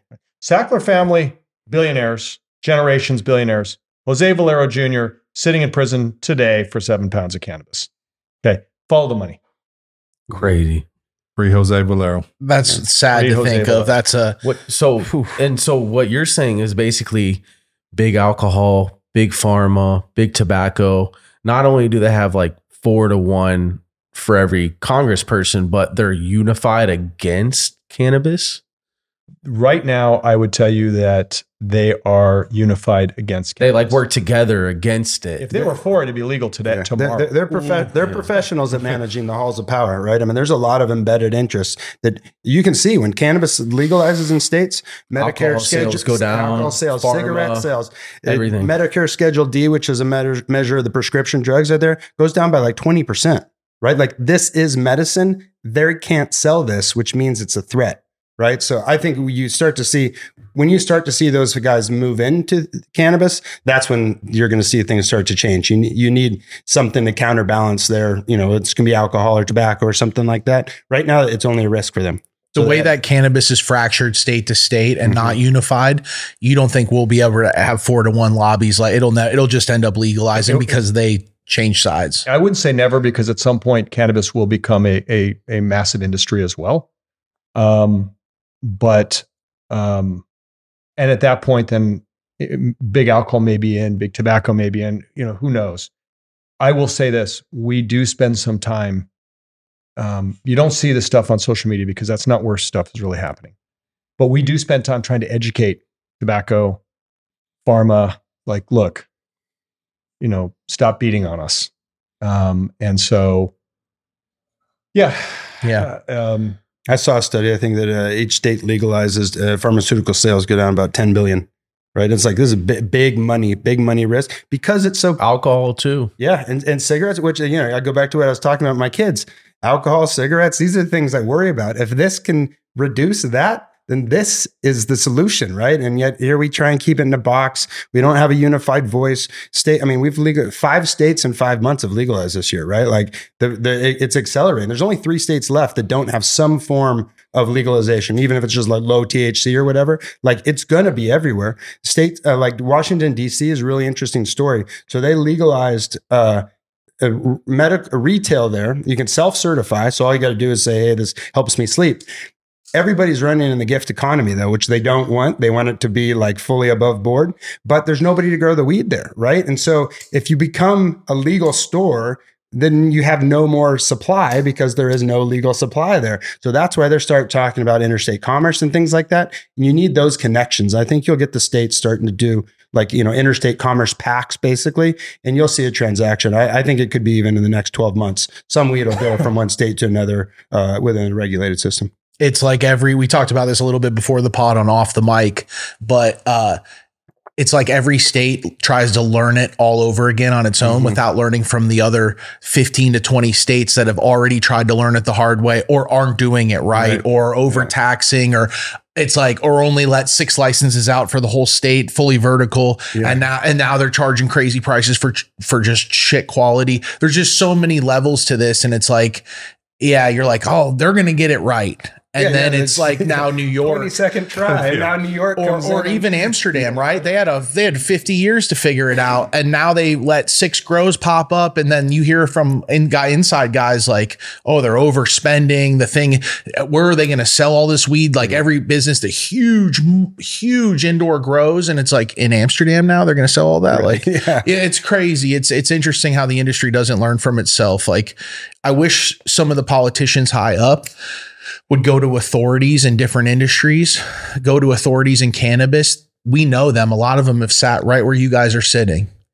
Like, look back at the podcast. Mhm. Guys that know this industry like the back of their hand have seen the ups, the downs, the in betweens, and have conversations, open conversation. Most of these guys, if you couldn't, you can definitely pay them for their time Yeah. and, And have have- a conversation with a lot of these guys. And in a couple months, your whole state, the, the whole layout would be different. You know, the other thing that that really gets people to change their opinion, it's almost like when you see somebody who's staunchly anti-gay, and then all of a sudden they have somebody in their family that's gay, and they're like, "Oh shit, you know what? I Turns this out gays person. aren't that bad because that's somebody I love." Right. And then they're like, "Oh, okay, maybe my whole stance is a little bit screwed up." The same thing with the CBD qualities of this plant, and so many people.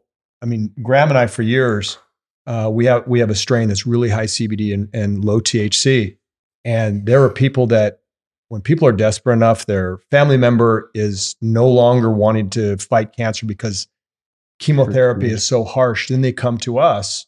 Um, I mean, what we're about seven years away from being MDs. Yeah. So uh, if you're coming to us, you're probably coming for this. And once they try it, I've seen people that were serious prohibitionists that all of a sudden are like, "Why is this not legal?" It's like well, Cancer. Yeah, we'll change that. So many Right, people. when Yeah. all of a sudden they realize the plant helps them with so many in so many ways um, that's that's been the biggest thing and then and then going quietly and talking to these politicians and then all of a sudden it becomes real about the pain of cancer and things like that and if we when we are able to put cbd some good quality cannabis and they see the effects it changes yeah. Blackleaf, I, I would say we have a, a gentleman who's a board advisor named Dr. Orrin Devinsky. He is a he is the preeminent guy if God forbid you have a child that has seizure disorders. Mm. And he helped get Epidiolex through the FDA. He is the preeminent guy and he swears by cannabis. And um, it's amazing how many minds he changes because what cannabis does for children that are suffering from a debilitating situation Mhm. and it, he can make it disappear with cannabis. And so, whether it's cancer, whether it's this, the other thing is, I- I have a number of friends that are staunch prohibitionists, eh, but they'll come talk to me. We have a conversation, and I'm like, Do you sleep well? Well, yeah, you know what? I hate Ambien. I'm like, Let me give you a sleep gummy. Why don't you give this a whirl? And then they try, C, they're like, What's CBN? What's this? And then they find out, well, still not sure about legalization, but man, I I love those sleep gummies. and that's, you know, it's it's a one by one blocking and tackling. Yeah, I mean, I think, and, and it's that's really the reason we're here, right? Like, we think this plant makes the world a better place, right? And so, as soon as we, as a people, can realize that we're identical with nature and not separate or above it, like nature has most of the cures that we need, right? It should it should not be the last resort when you're, you know, terminal or whatever. It should be the first resort. Pharmaceuticals should be the last resort, right? And there's so many them: PTSD, anxiety, sleep, cancer. I had a f- friend who has a his daughter, two year old, had a Dravet syndrome. She would have like 50 seizures a week. He made a CBD tincture for. She has one or two a month now. Like it's hard to like a so happy that hear that story, but b like how how much of that are we still doing? Like we need to open it up. We need to realize that nature and us are the same thing, and that this is the solution for a lot of what's out there. And don't, that that's why we're really here, right? Is like we want to bring as much weed to as many people as possible. Well, and and for those, you know, cancer is a big deal to me. A lot of people think that inflammation causes cancer. Well, what's a great anti-inflammatory? CBD.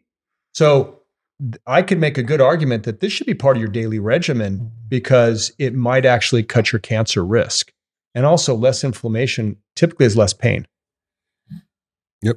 I mean, the body has the endocannabinoids or, or the endocannabinoid system, right? So it's like we have this in our body already. This isn't even taught in schools. Like this is a system that's in your body that you go to go and ask the doctor about it. They know nothing about it. So I mean, like that that right there is crazy. So you know, we we got still a lot of work to do on that in that in that area. there's so many cultivations, distros, all, all these things out there right now in California that pay taxes that are trying to be on the right side of this. Mhm. Why do you think when like robberies are so prevalent out here, no one's showing up to help? You know, and and it's like, okay, one thing if we're in Florida and we have the gun laws we have. But out here in California, you Mhm. have none of that. Mhm. And so now you've paid all these taxes. Like law enforcement just isn't showing up to cultivations, to distros, to dispensaries. We just we heard about cookies in Beverly Hills just got hit Mhm. a week ago. Melrose. Melrose, sorry, yeah, in Melrose. Yeah, We're, we're still second class citizens, all right? I mean, there's a lot of stigma out there. It's you look at where they most of the time they try and put dispensaries. What are you going to I think next it's mainly a state issue. I mean that wouldn't happen in Florida. I don't think. No, I I didn't know mean, it's like, you know, you put the dispensaries are next to strip clubs and the dump. That's where they like, you know, it's because that's what uh, too much of society still thinks about what we're doing. So Yeah, that's real. I mean, they they zone you out, right? They zone you away from churches, away from schools, away from universities, away to basically into like, you know, the cuts in these cities, right? And then when something bad happens in these these bad neighborhoods, right? Nobody wants to come and show up. It's like like like Graham said, it's like almost like you're a second class citizen. Oh, the the wheat cultivation, oh, we ain't going over there to deal with that. We got better things to go deal with. Well, this is a this is a local business that just got robbed. Why can't we think of it like that? Like any other local business that got robbed. You'll show up for the jewelry store. So I- would say, by and large, I, completely agree. Once in a while, you'll see, you know, I'll get a, a phone message. Hey, the police chief of this city would like to talk to you. And I'll take him to the store. And I've done that many times, trying to educate and say, look, this is what this is. This is, you know, it's a high tax pay, paying industry that will help fund the, the school teachers, the fire department, the police department. Um, but let's be realistic for what this is. And also, your kids are going to be the ones working here. And so we had some pretty good luck, and we've had good luck in Santa Ana, uh, which is in Orange County. We have a store down there. And I remember walking there one day, and we'd worked really hard to educate the police. And I remember they came, and I just happened to be standing out front. A police officer thought I just, you know, was a worker at the store. And he said, Can I talk to you for a second? And I said, Sure. And he said, Just to let you know, one of the other dispensaries actually had somebody they thought was casing. And so we wanted to give you the information. So if you see this car, um, call us and we'll be here.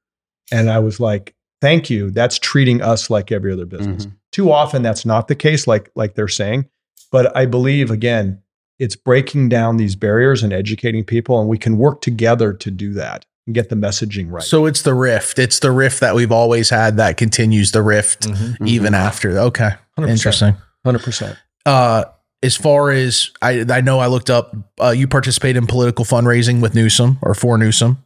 I have given money to Newsom. Yes. How do you think he's doing with the legalization or how do you think they're doing with legalization in California? Oh boy, that's a toughie. I, I would say, for just to put it in context, he has the largest market, largest cannabis market in the world to govern. He also has generations of people that were that are in the legacy market that you know a lot of them feel like i don't need to come over. I don't trust you. I don't trust the government. I don't like any you know now i'm going to have the police knowing where i am and with records and all the other thing. So i think he's got a he's got the most difficult job. Um there's times where i think he's really getting stuff right where i think he's moving things along and there's times where i don't think he's he's there um but overall i would say he's much more of a friend to us than say the governor of texas Mm-hmm. and the governor of Florida. So, um, but that's kind of the, I, I would say overall, I would say he's doing a better job Yeah, I think you know if, if you look at still five billion dollars of legal weed, right? Like that, that's two to three times bigger than the next largest market, right? I mean, so in terms of what's happening, it's as good as it gets currently, right?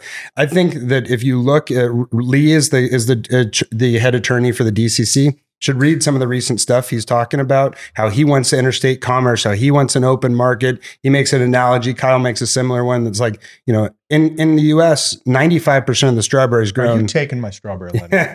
95% of the strawberries are grown in california for the entire country right? And now if you just let california sell strawberries in california how how many happy farmers would you have right? Like that is the real true solution. It's a true solution for the smaller guys. It's a true solution for the bigger guys because the world wants california cannabis. Like tequi- tequila comes from mexico champagne comes from france weed comes from california right? Like you, you know what's happening in new york right?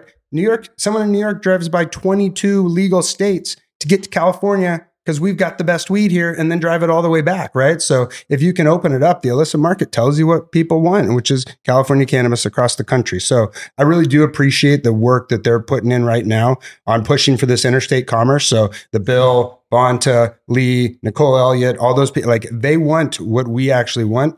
The challenge is, you know, they wanted everybody to come over from an unregulated market. And instead of making it easy, like when they ended prohibition, they gave a seven year tax holiday. Nobody, if you signed up to be a legal, you know, brewer, you didn't have to pay taxes for seven years. We did the exact fucking opposite, right? You got 13 different agencies that got to sign off. It takes 270 days on average to get a license, costs you hundreds of thousands of dollars. They tax the shit out of you. There's only 800 dispensaries that are actually open that you got to try and move it all through. So what they could do now is help with interstate commerce, less taxes, more retail. I would I would echo that. Uh, Governor Newsom, less taxes. Mhm. Let me say that: less taxes, less regulation. I mean, we need, there has to be some regulation, of course, right? Everybody knows that, but like it is hard for the single operator or the single cultivator to survive in this type of market. I know plenty of guys that are from the you know the other side, right? And they want to come over, they want to be legal, right? But they can't survive in that market when you're just being taxed at every single step of the way.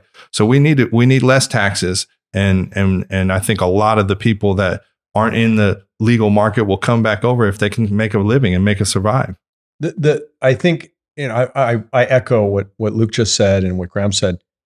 The thing that I think w- that let's say the excise tax fifteen percent. Yeah. Let's say that got, got a holiday for two to three years, uh, and there was discussion of it last year. Um, we need to work on selling SEIU, the um, Service Employee International Union. They're, they need to be convinced for anything to happen on that Mhm. front. I can tell you that just from where the pressure points are. Follow the money. Now, remember, money is going, you know, from that excise tax to them.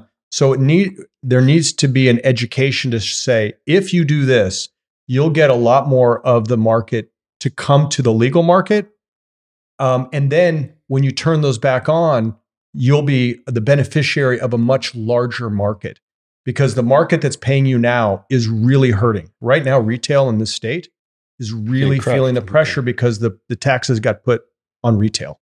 And mm. so, and, and I think the best thing, as Graham and Luke both said, is to make this totally inclusive, make people want to come to, and too often government is not great at that. The, eh, the tax was put in in Prop 64. That was not a Gavin Newsom situation. So he has to somewhat play where it lies. And then you've got different factions. So Yeah. I think the, the number one, the biggest mistake we made in California was the local control, the two tier licensing, right? So everybody thought California legalized. Well, there's 438 counties and nothing happens until they say go, right? So even here, five years into Prop 64, 60% of the municipalities don't have a legal dispensary. Like, how do we, how do you, how can you expect that system to work, right? There's 11,000 liquor stores. There's a thousand dispensaries. There's 77,000 places you can buy a cocktail, 1,000 places you can buy a joint, right? Like that's not the right number. We know it's not the actual number. It's probably 4,000 illicit dispensaries. We need to get them over because people don't, they drink bathtub gin when that's the only option, right? Like give them something quality, convenient, safe, tested. They, I mean, I don't know of any bootleg gas station where you can buy gas for half price with no tax, right? Like it will eventually get there. We just need to help speed it up. What's your views on the overproduction that's taking place in California and the burner distros that you know the allegations of that sitting up on the black market now. So I, I think I the way I actually like to think of it is, uh, I, it's you have supply demand imbalances. or not uh, oversupply, under demand. Two ways of saying the same thing, right? Part of the reason I harp so much on retail is if we had 10 times the, the, stores, we'd have 10 times the happy farmers, right? So connecting to that customer all the way through the, the license chain is, is tough. Um, I think, you know, the last two years have been really rough in cultivation. Um, you know, we were doing our thing and getting hammered along with everybody else. Um, but we also, you know, I think, I think things are going to balance. People aren't smoking less weed, right? There's not an overproduction problem until people are throwing weed in the ocean. Never heard anyone say, I have all the weed I need. I've never heard anyone say it's as good as it needs to be or as cheap as it needs to be, right? Like we need to, I think, think more about the consumer because the market is not for us, right? The market's for the consumer and the patient, right? We're all here to serve them. Part of the reason that we do what we want is we want to make cannabis that's affordable to people as well love the love the eighty dollar eights, but it shouldn't be the only option out there, right? So we're trying to make something quality California cannabis for everyone is like our you know company tagline. And so we're trying to make that happen. You've seen a massive reduction in the number of cultivation licenses. In the last year, something like 20 million square feet. You know, we went from 8,500 licenses to under 6,000 now. So a lot of production is leaving the market. And again, partially because the regulations are too high, the taxes are too high, and there's not enough retail and more states are going online in a major way, like like Oklahoma. Mm-hmm. Yeah. yeah, I mean, I think I think part of the reason, which most of that is not licensed. Yeah, I think a lot of the reason that California went through what it went through is because of Oklahoma. I mean, two weeks, five hundred bucks, you could get an unlimited acre acreage license, right? Like compare that to California, it takes it two million dollars in two years to get a license, right? So Oklahoma pumped it out. I do think that the market saw that Oklahoma weed and California weed aren't the same thing, right? And so I think you're going to see a lot of that sort back out, and it's pretty clear um, that people want California cannabis everywhere. So you know, I I've heard, I don't I don't know what a burner distro is like, and I don't I don't know if you know how would like, how would you define a burner distro? Uh, where they buy the product on Metrc, and then they take it off Metrc by saying it's something else or whatever. I'm not sure how the process works but that's the idea. So you buy it on the legal market and you take it off using a burner distro. I guess meaning they're going to get rid of it or stop using it, or I don't know yeah, how that. Works. Yeah, so works. so I, it's actually it's a good thing to start. So the way Metrc works is you have a product. Let's say start at the beginning. You're a nursery. I grew some clones. I manifested over uh, in Metrc to the cultivator. They receive it on their side, right? So us, we could buy clones and we receive it. Now it's our responsibility that's as far as the nursery guy can see it, right? So, like if you said, "Hey, you sold clones and you sold, uh, you grew the plants and you sold them on the on the illicit market," like is that the nursery guy's fault? Not right. I mean, you can't. Or how about the grower grows something, he processes it into distillate, and that guy sells half of it out the back door, right? Is can't be the nursery guy's fault. Could it even be the cultivator's fault, or what about the processor's fault, right? So the way that Metrc works is it's not a subjective system; it's objective. You have a license and it's legal and valid and you put it into the system and you manifest you know the 50 pounds over to it and then if it's received on the other side that is as far as you can see so like we go above and we have a you know 15 person compliance team. The regulations on this are like two paragraphs. We go we have sales agreements and you know check licenses and DocuSign forms and look at you know a driver's license and like we're so above and beyond what the regulations say. But there is a limit to what you can see once it's received on the other side, that's that's about as much as you can do. Even if you wanted to do more, there's no real visibility into that. So, you know, I, I hear the chatter about the burner distros, but like I don't I don't even know necessarily what that is. If it's a valid license and they receive it on the other side, that's where our you know visibility stops. So we most of our customers we've been working with for three four years. We're the weed in a whole bunch of brands across uh, across the state. So you know it's not just Glass House, but it's actually in a bunch of other other brands out there. You know, to me, a burner distro is like here today, gone tomorrow. We've got customers, many of them, you know, four or five years. Like that's the opposite of a burner distro to me. And and yeah, and for whatever it's worth, we're publicly traded, so we're audited for two different countries by serious firms. So as as Graham said, um, and then we also send in independent auditing just to make sure our compliance team, because if you can imagine being, you know, one of the larger players in the largest market, to think they don't know us very well would be uh, ridiculous. Yeah, I mean, we got five years of audits. Those are literally forensic accountants whose ex- sole job is to find people doing shady shit. Like I've sold plenty of weed, you know, uh, uh, pre Prop 215. Glass House was started in Prop 215, but when Prop 64 came came around, we decided that from the beginning, 100%, we would never sell a pound that didn't go through Metrc. There is no backdoor. There's no off books. Uh, it is it is as compliant as you could possibly be, and sometimes that's been painful. We could have played a market back there that would have made us a shit ton more money, but we decided this was going to be 100 percent compliant from day one and for always. And and look, we all can you know talk about the rumors we've heard, and this company does this, and this company does that. It, it's like that in this industry. You'll never hear us repeating any of those rumors ever, never, ever. And I would say, ch- find there's plenty of video of us. And I would say to Luke, what happens when law enforcement gets energized? Oh, they're coming.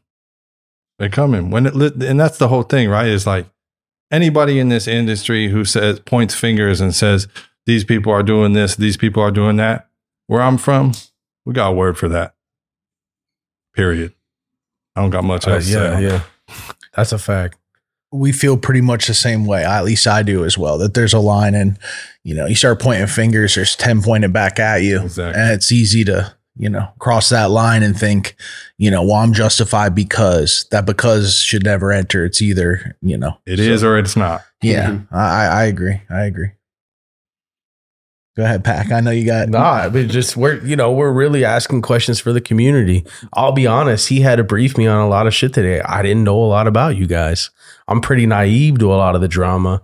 I keep it that way because mm-hmm. I, you know, It's my attention ending. and energy isn't going to that. I'm cre- I'm busy creating. I'm busy doing my thing. Yeah, so my, my time's in the greenhouse, not- not yeah, on Instagram. exactly. That's where, that's So- where my work is. But we do serve the community with this project. So, you know, this 100%. is the time to talk about it. And like we see it as it being a hurdle that has to be jumped for sure. Um, but addressing it as, yeah, we need more retail, we need less taxes. I think we can all pretty much agree on the things that need to happen for things to get better, for people to be visible, have a real life with Mhm. real bank accounts, and not have to worry about bullshit. How about 'Cause being that's able to the get big a- holdup. and maybe get an SBA loan like any other business? Mhm. And how about Yeah. not paying 280E taxes, being That- overtaxed? having to be, yeah, being able to write shit off. Mhm. They, Yeah, we're so crazy. accustomed to That's being crazy. suppressed that when you say that, I almost want to laugh. Like, oh, that'd be the day Right. Right? It's crazy, right? because of how suppressed we've been. Like in the past, you know, it's it's definitely what we've gotten accustomed to having to go out the back door and not and not figure but literally figuratively mm-hmm. right like oh you can rent that building the one Yeah. that's the roof's super falling in one, and yeah, it's yeah. next to you know the worst neighborhood in all of out yeah yeah, yeah that's the building That's the for only- you That's your only choice. yeah, right. it, it's been it's been a tough go for a lot of people in cannabis, you know, and that's why I think people do want to come after the law enforcement background is because too they've gone through it, right? And so that is the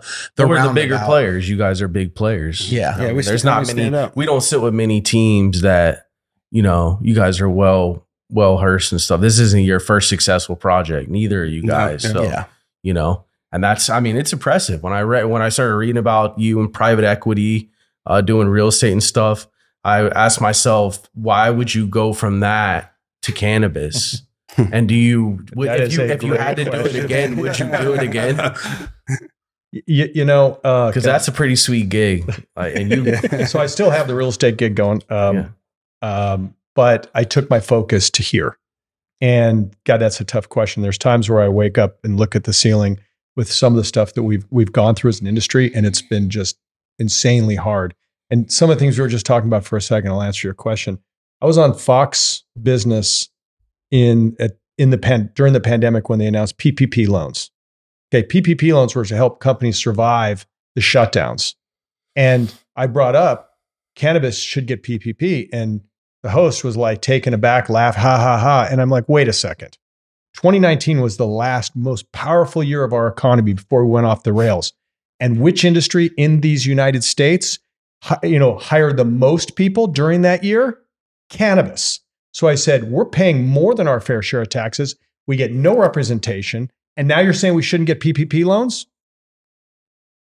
That's that is insane. And you, this is a business show, and it's it's so it it's just it's just extremely trying. Yeah, the stigma is real. I mean, it's, you know, we really are second. We've mentioned three different ways that we're second mm-hmm. class citizens where you can go, how you can bank, whether or not you get someone to show up when the when the burglar alarm goes off. Like, we got a long way. I mean, we're making a lot of progress, but we've got a long way to go. And I mean, my wish for, you know, to the to the industry, right, is like we agree on so many more things than we disagree on. How do we get together and how do we help move? Like, you know, you the pie is pie is plenty big if we work on growing it, right? I mean, this is probably a $150 billion interest industry in the United States. Like, that's a lot for everybody. We get DTC and interstate commerce, right? Like, you know, I feel bad for some of the guys in Mendocino. The county capped them at 10,000 square feet. I don't know how you make that work in today's climate, but you turn on direct to consumer, you can get, you know, what, a thousand pounds out of a thousand square feet a year?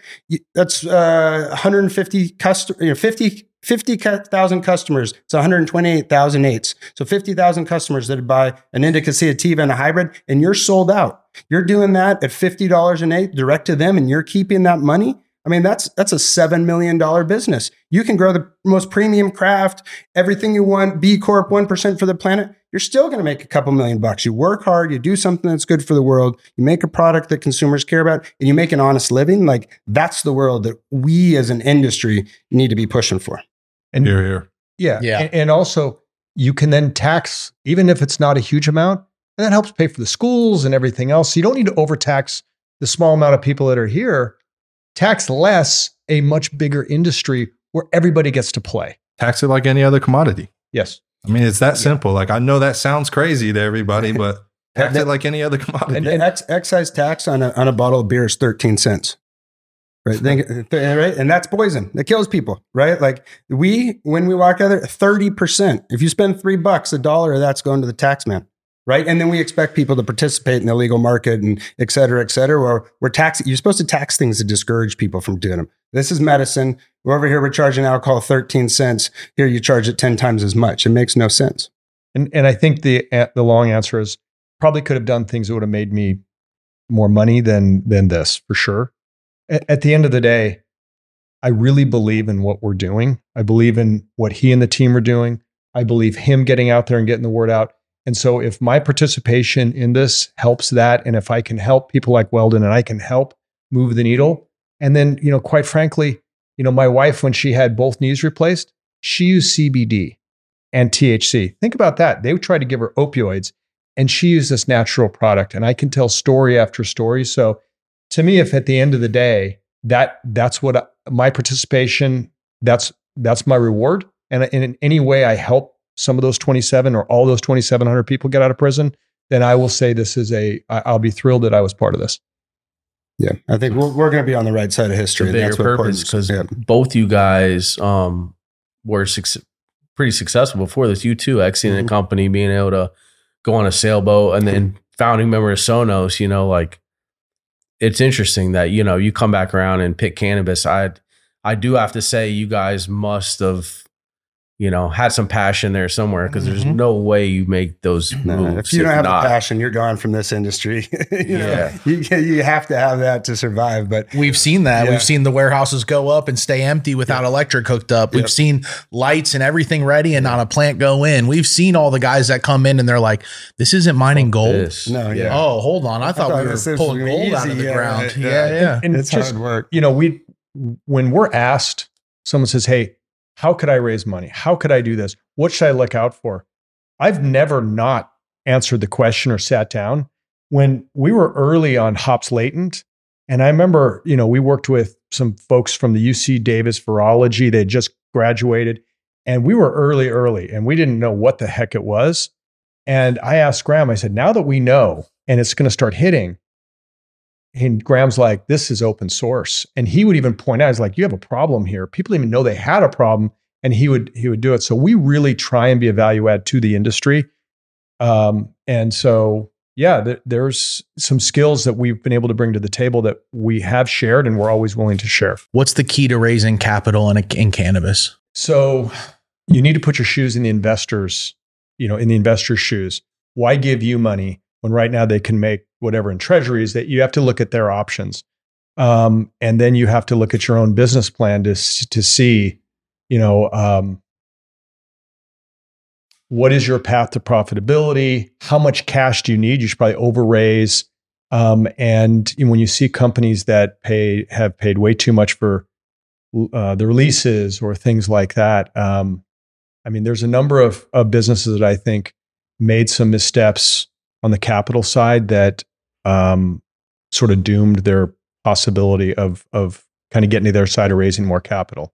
But um, yeah, that that's an easy. But I would say look at your business plan, keep it simple, um, and just why would somebody, if you were that investor, why would you invest with you guys?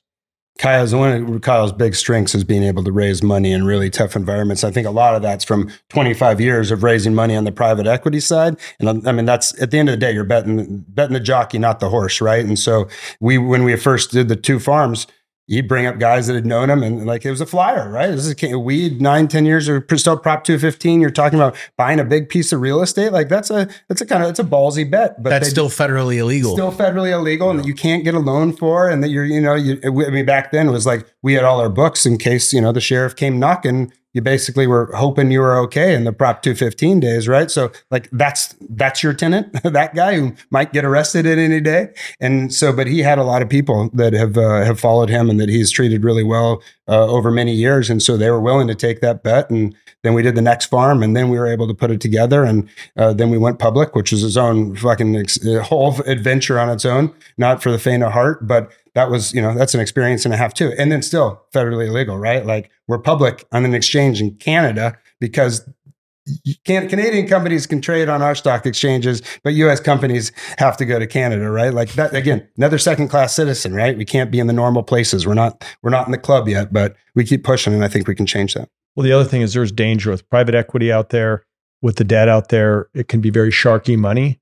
And so we've we've met a number of people. We know a number of people that are amazing growers and they're amazingly good human beings trying to help the planet, and they make a really bad deal because they don't understand that and they don't have any places to go. No one's educating, and so um, so when I go through and I and I look at it, I'm like, you know, once there's sort of a trust established, like, how did this happen? You know, and then let me see if I can help you get out of that bear trap so, um, and so you see lots and lots of lawsuits. You see lots, and but there's a lot of sharky money out there. So it's um, we did have an advantage that that I've raised money and have a I've made money for people in the past, so they're willing to take a flyer on something new. Um, but everybody knows people that could write the checks. Mm-hmm. And the other thing I would say is, you not only just be careful of taking if you the less money you take, the better the more you can just keep it friends and family that people know you and trust you um, and that you're putting in your skin into the game so they know that you'll be a loser if this goes wrong. People feel always better about that. Um, but you know I, I we try and take as little money as possible. I know that's weird for a publicly traded company to say but it's just dilutive and you know there's it's a very difficult industry because it's federally legal. And so we're all at the mercy of that situation and so it'd be nice if we had people that could help consult with some of these really nice, good people to help. Do you really need this? And what are you going to use it for? How are you going to use it? And let's be smart. And believe in your vision, right?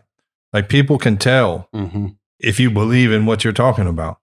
I'm not putting my money with anybody who who looks like he's kind of iffy or just kind of in it for this or that. Like believe in your vision, right? And somebody's going to put something behind you. Yeah. And if people think, you know, just to get perspective, if you think it's Sharky now, just wait. Yeah. just no, yeah. really, just wait. So it, it, gives you perspective on are we in this together? Are we all divided? Where are where we all stand with each other? Uh, if you think it they're Sharky investors now, just wait till it really opens up and they're like, oh, 150 billion? And we can be, you know, and they start to put the math together with interstate commerce and all the other stuff, and that man, we could put you in Indiana in a, in the middle of nowhere and grow this for nothing, mm-hmm. right? And then you start to get just buyer beware. There's so many brands that have put their uh, love, sweat, tears, blood into this, and with the wrong swipe of a pen, they're not called what they used to be or what mm. they built for 20 years. Yeah. So it's just for perspective on the whole industry. Like, uh, you know, like you say, hold your value, know your worth and, uh, sharpen your tools now. Yeah. because it's only going to get bigger. Right. I mean, we, we don't even we don't even know what big weed looks like yet. Right. There is Budweiser or whatever the equivalent is not even here. Like that's that's going to be another phase. It's part of what we're kind of gearing up for. Right. Is we want we want to be a strong enough company that we can start to we can do battle with some of those guys and then in that next chapter. And I think you know we need to band again. Another place we need to band together as an industry. Another place that safe banking would help. Right. Like that's that would we have bank accounts. Right. All the small for folks that don't have that, like that's who that truly helps. Gets keeps people from getting robbed in dispensaries because they can use credit cards and things like that. So, like again, another place we just got to band together and push things forward as a unit. But but you know, if you ask me about where I I believe the future businesses in this industry when it's when cannabis is just a massive industry, it's not the folks that have lots of retail licenses in all these other states. If you're not doing business here in California, this is where this is Mecca. So um, I I believe in the businesses here. I believe in the small growers are going to have some amazing, you know, just like craft beer. Uh, and I don't mean to insult the folks if they say, "Oh, you're comparing me to craft beer," um, but we know some of the small growers, and we know just like Graham did the math. Um, there's been some of the small Emerald Triangle growers that asked if they could vertically integrate with us, like we buy them. And if it's not a win-win, it may feel like a win today because we can help with some of the money side, but you're going to hate us when all of a sudden you can go DTC and do the math Graham did. You're not going to wish you were part of a publicly traded company. You're going to want to pass this on to your kids. And Mhm. this is going to be, and you'll grow and you'll do your thing. And so that's that's the day that I'm really um, excited about. A, a lot of the so-called big big cannabis today, if you're not in California doing stuff, I I don't think you'll have the big value. The values are going to come here, from here. Do you have any more questions? Yeah, something that something that often gets talked about is the collab with Seed Junkie and Doja Pak. What did you guys think about how the collab went? So I would say this: I How, have how did it come together? You know, I mean, I, those guys are fantastic at what they do, right? Uh, this JBZ and West, like I don't, you know, they're top of the game. The genetics work that they they do is second to none. Uh, yeah, and and Doja's amazing too. Like he, I, I love, and that's part of what I love about this industry. Right, there's so many right ways to do things. Right, there's like there's Doja being the curator, the seed junkie like mixing the beats. Right, uh, you, you you got you know everybody doing their th- their thing in their own way, and they're all awesome. Right, and so when we had the opportunity to work with with those guys, uh, we thought you know we want we want to grow the best weed we can. Right, it takes the same amount of work to grow good weed as it takes to grow amazing weed. So we always are trying to push for amazing. Um, and so we were stoked that we got a chance to, you know, try some stuff with them. Felt bad for the, you know, the heat that they took. I think, uh, is so overblown. And I mean, it's, it's hard when you read that stuff because half of it's completely wrong, but you can't argue with the internet. You can't spend your day, you know, Yeah, yeah, yeah. again, You can't I'm in- combat it. No, I'm in the greenhouse, not on Instagram, trying to correct everyone's missing information. Right. And so, uh, we were happy to work with them. We ended up, you know, splitting, splitting ways on that. It was, you know, not the right fit. And we totally understood that and, you know, like the guys and still grow a, you know, ton of their strains. I mean, they, we got fire, fire Well, shit. Aren't they the reason why California is amazing? Um, and Seed Junkie, ha- they come up with some great strains. They're going to come up with more great strains.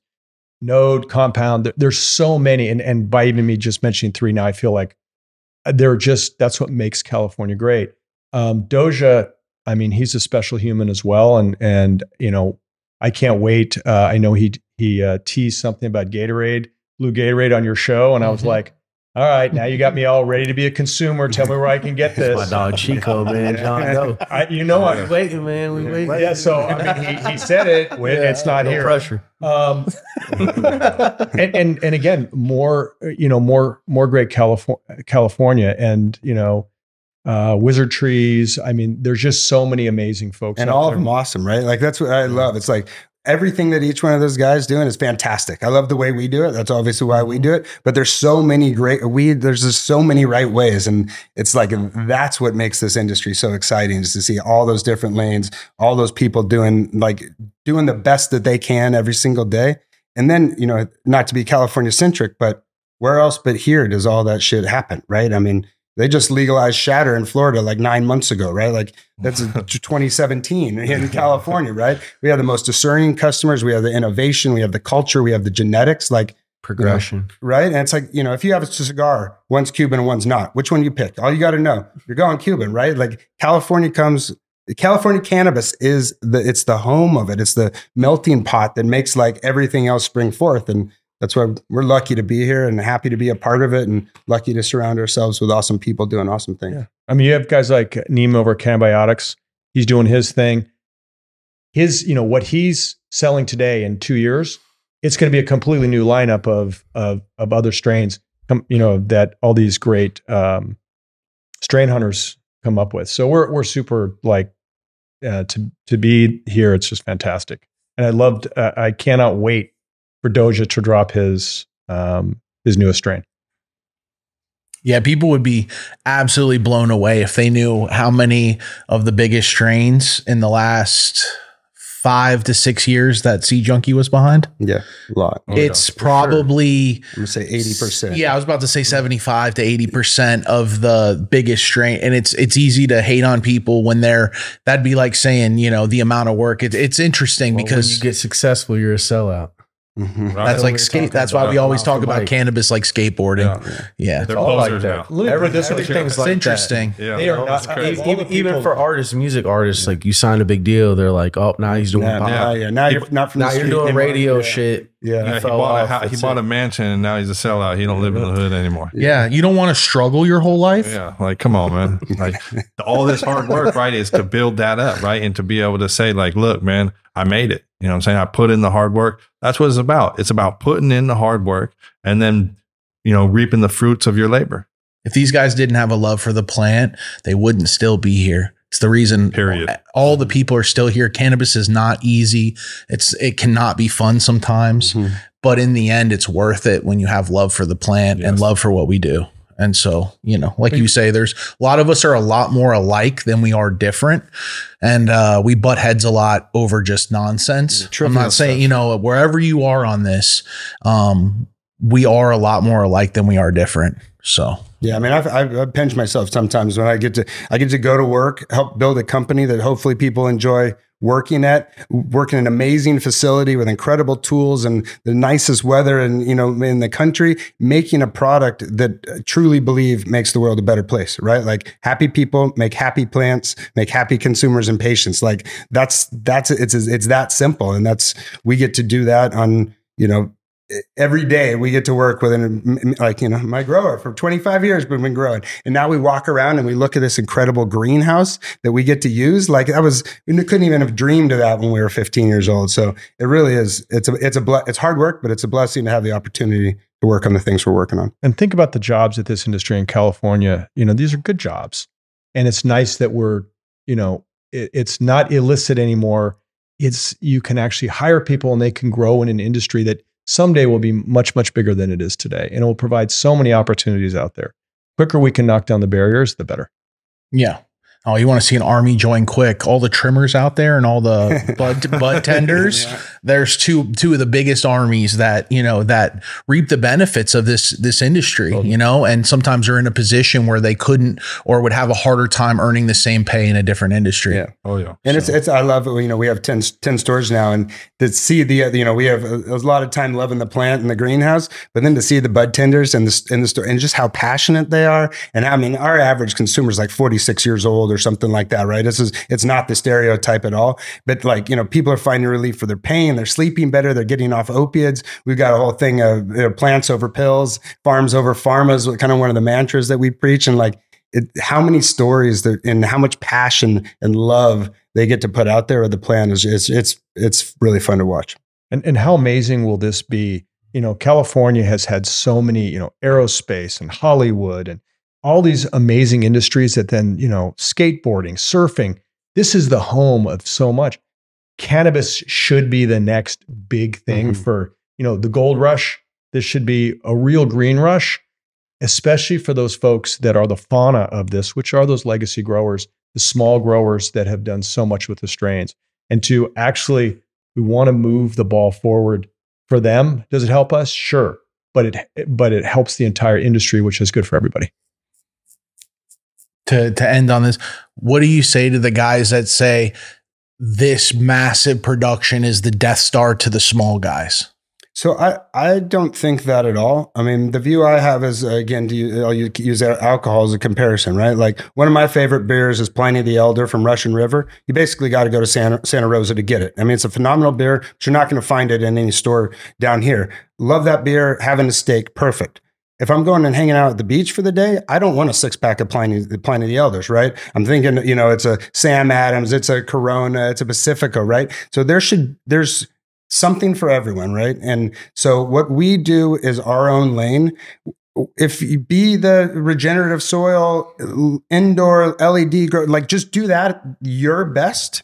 We're over here doing our things. And I don't think there's it's not one or the other, right? Like just some you you want different things at different times for different people. I love, you know, some of the eights are amazing. Keith at Fig Farms and the shit he's growing, uh, incredible. But it's 80 bucks an eighth, right? And so there needs to be other options in other places. And that's that's the lane that we're trying to fill. I mean, if you look at pricing in the last year, it's doubled. That's when our grow came on. So I don't think the math lines up to say that it's the death of anything. We're trying to grow the industry, not we're, we don't need to take anybody else out to do that.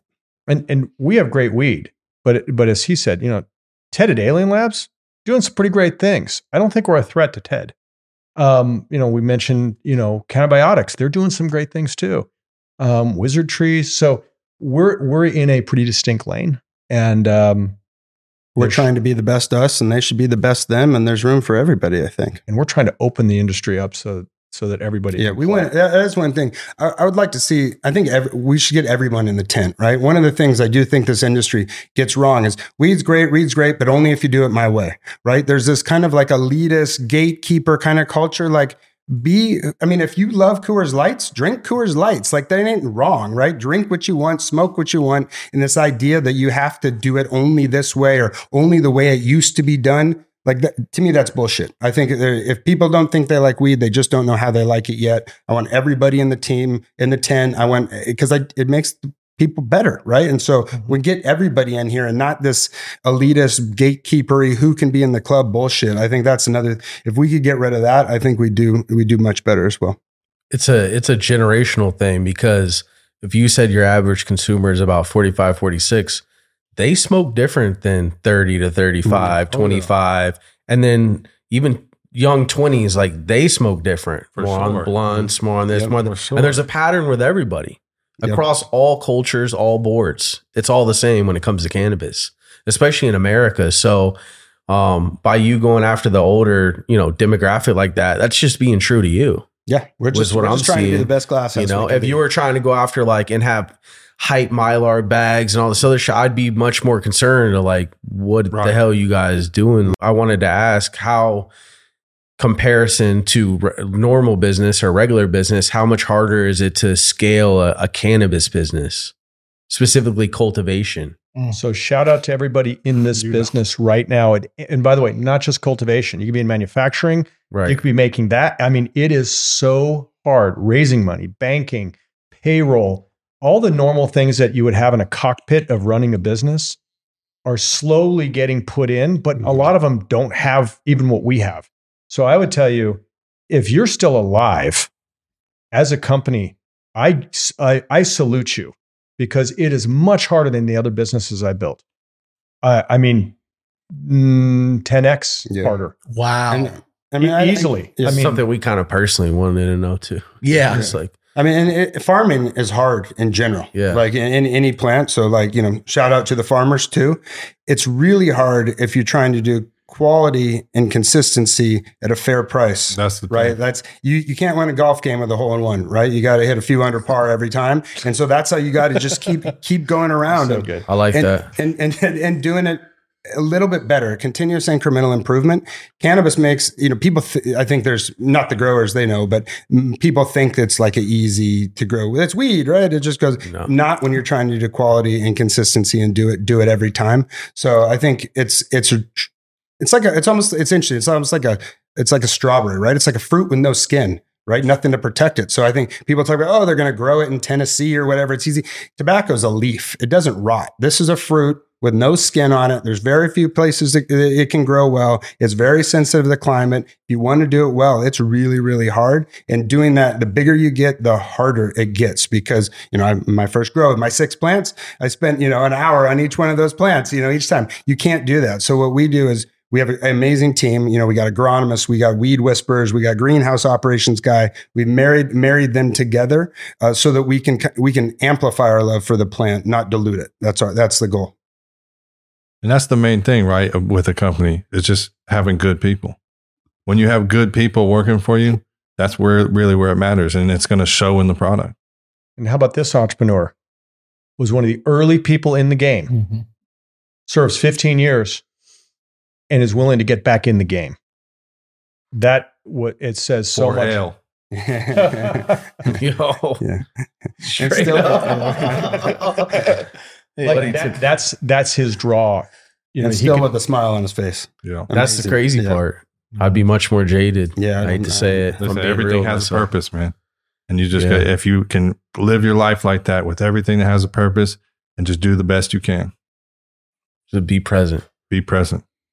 Yeah. So t- tell us about what you guys got going on in the future and any any collabs or projects or Um, so stuff you guys want to shout out. Yeah, I mean, so we're uh, we've got a handful of stuff going. We're always hunting for great genetics. We got a, a whole area now where we're just doing R and D and pheno hunts, which is pretty exciting. That's that's kind of new for us to be doing doing that internally. We're working with a few folks. Um, one of them's got a strain specifically developed for PTSD. He's a former Green Beret. Uh, we're doing some testing on that, which I think you know they've actually done some studies. Jeff Chen and some of those guys, uh, and, and Russo as well, did some clinical validations of this strain in particular. Really helps with PTSD, and so we do a lot of stuff for the Weed for Warriors guys as well. And uh, I think I think uh, Sean, shout out could- shout out to Sean. Sean, yeah, I think he can correct us if we're wrong, but I think we've got the biggest SB34 donation uh, on on the books with him. We give away a ton of weed to, to vets because we know what good medicine it can be. Um, we're doing some really cool things with our Plus uh, gummies. It's our edible line. We just came out with one that I really like. It's a THCV one. It's called Flow. So it's two and a half milligrams of THCV, five milligrams of THC, CB, or I'm sorry, CBC and, and GBA in there, along with a little bit of caffeine. So it's like it's almost it's like you just get in this groove, and like it is a great all time Need daytime. some of those for the pod. Yeah, yeah. Rip a pod, you know? Yep. That sounds interesting. And, and Yeah. and I, and we're doing something now, and we'd love all the stores in California to do this, but we do a roundup program so that when you go to the store, Yes. You can round up your bill to the nearest dollar, and uh, that money goes to Mission Green. Um, a lot of a lot of the MSOs are starting to do it, but we'd love to. It's not something we're saying, "Hey, come to our store to do it." The folks that have retail, we'd love to help them do this as well because the more money that we can get into Mission Green, the quicker I think we're going to see some good stuff happen uh, to get the prisoners out. Mhm. How could they b- become a part of that if they wanted to reach out? Uh, you can go to projectmissiongreen.org and that, that's the landing page and it'll show you like where you can get in, where you fit in. I mean, if you're an operator, you don't have to be a big MSO. You can be a single store operator and become involved. And every penny helps. You know, every penny is going to go to helping reform the laws, get clemency for people that are still incarcerated, and just to be able to generally free everyone who's still incarcerated for cannabis. So please, please get involved. And, And then we have like a, a brand that's launching Reform with um, Glass House and Weldon Angelos and Mission Green. And that's going to be really dope. That's that's coming soon. I think uh, this summer, right, or something. yeah, So yeah, that's going to be that's going to be hot. And listen, man, we, we're on the ground doing the work. You know, it's demonstrated by the actions. You know, we're not talking the talk. We're out here walking the walk. Other companies can get involved too. This is not like it's something that's exclusive to Glass House. We want everybody to be involved. Mhm. So listen, join the come into the tent, like Graham said. We need everybody to be able to lift this at the federal level. That's real talk. I, I fully believe in that, man. We'll What's your favorite that more. strain? Uh, What's I'm your a- go-to? I'm a sativa guy, so that super silver haze that I've been growing for 25 years is a favorite of mine. Uh, we really we just got a lilac diesel, which is uh, is awesome. Uh, it's you know sometimes hard to find sativas with real good noses on them, so I really like the flavor on that one. And then when I'm going to bed, it's kind of uh, it's cliche, but the ARC GG4 just knocks me out. So that's that's my nighttime before bed stream. You just asked one favorite and he just gave you like six. Like, That's why I knew to ask him. I mean, he did it right though. That's the Yeah, rundown. yeah, you know, like the way you did it. daytime, Okay. nighttime. I do the same what's shit. What's your favorite Rick Callender's pie? These It's the same way. He's got daytime weed and Yeah, nighttime weed. Got to. Yeah, yeah. Different. Very different. Yeah. Yeah. Yeah. Yeah, I got to get you some of those THCV gummies. You sound like you might like that. You should give that Yeah, a that shot. sounds interesting. You call it flow. Flow, yeah, and it's good. It's got nootropics and mushrooms and a little bit. Of, you you're allowed to put caffeine in gummies now. It's a recent change they made, so it's a really nice balance with that THCV. That's what interests me. yeah, it kind of lifts it up, and then the caffeine Yeah. balances it out. It's solid. That's cool. I like that mixture, anyways. I think a lot of people that smoke weed do. Mhm. Yeah, and and I guess I would you know close it out by also saying like these conversations are worth having. Us sitting down on the podcast is worth sitting down. A lot of people want to just blatantly wash it away and say no one should even be in the same room. We shouldn't even talk about Right, this. yeah. That's not how things get done. That's not how you find out. It's the reason they have political debates and they put people in the same room so you can see all sides and then either pick a side or remain neutral where you were before. But these conversations, I just want to, you know, for all the people out there, because I see all the Instagram stuff, I'm in the mix, right? I see this, the catalyst guy, I see all that stuff. Uh, it's, I like that you guys were willing to come sit down with us and have this conversation. We appreciate you having us. I mean, conversations is how you learn, right? Like again, you, you can't make a decision if you don't have the facts. And to get the facts, you have to discuss. I mean, that's how, that's they're hard conversations because they're important conversations. So we appreciate you guys having us. Um, I think you know the more you look behind the curtain on her, who we are, I think the more people generally like us. It's not the narrative that got hung up on the wall there. It's a bunch of people who are trying to build a great company for a great plant and you know uh, help the world in, in the process. That's that's what we do. That's what we get up for every day. Yeah, we we ignore a lot of the shade eh, just because we don't have time for it. Like you guys said, look, we're we're out here really working hard, and you won't find us spreading the shade, spreading bad rumors, or any of that kind of stuff. We're really just trying to put in the work and and, and move things forward. And if asked, we're always happy to try and help others in the space. Always. Luke, you got any shout outs or anything you want to? Um, how long's the show? yeah, no, real talk. I just wanted to say free Parker Coleman, man. Mhm. Thank free you. Jose Valero, free Frank Rogers, free Edwin Rubis, free Mandy Carlson, and everyone else who's incarcerated for cannabis. We are still working hard out here. We're going to make an impact in this space. Anybody who wants to come join the team, join the team because we're working to really make an impact for everyone in all the communities that were impacted by prohibition. Hundred percent. Yes. And I think I think it would be beneficial if we could speak to the uh, the LEAP. So Leap.cc, uh, they now call themselves Law Enforcement Action Partnerships. They've gotten into more about police reform, things like that. My focus, uh, well, I think they do some amazing work, and I'm I can ha- I'll Yeah. happily introduce you to them if you'd like. Yeah, Um, in fact, Tom Angell, you may read some of his stuff on Marijuana One Moment.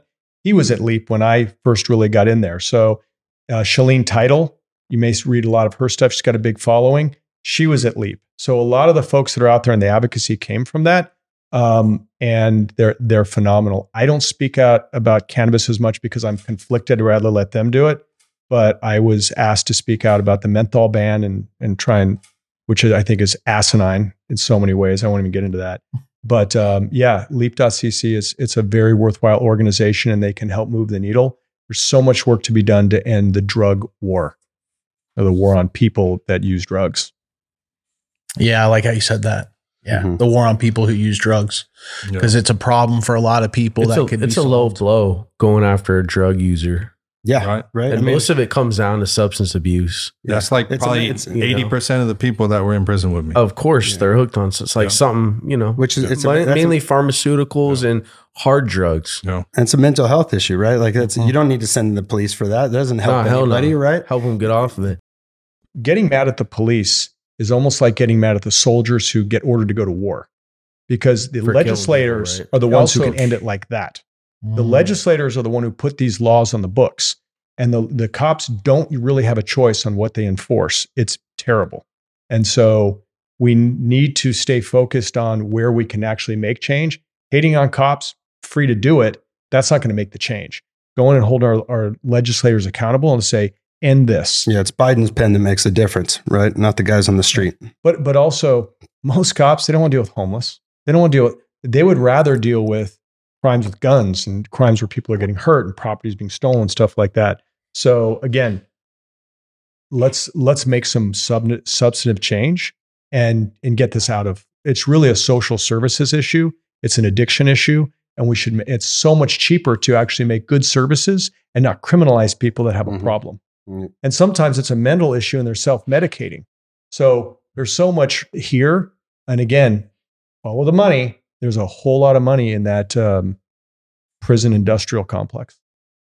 So we can start start by legalizing weed. We got we, we got an easy one here. We can legalize weed and we get twenty seven hundred people out of out of the cages. of the. Legalize it. Yes, exactly. So We're- band, band together and move it move it forward is uh, is what we're all about. And we we'd love to team up with people and figure out ways to m- make that stuff happen. I mean, it's easy, right? Less regulations, less taxes, more retail, interstate commerce. Deschedule this plant, right? Like schedule one, no known medical benefit and a high potential for abuse. That is the definition.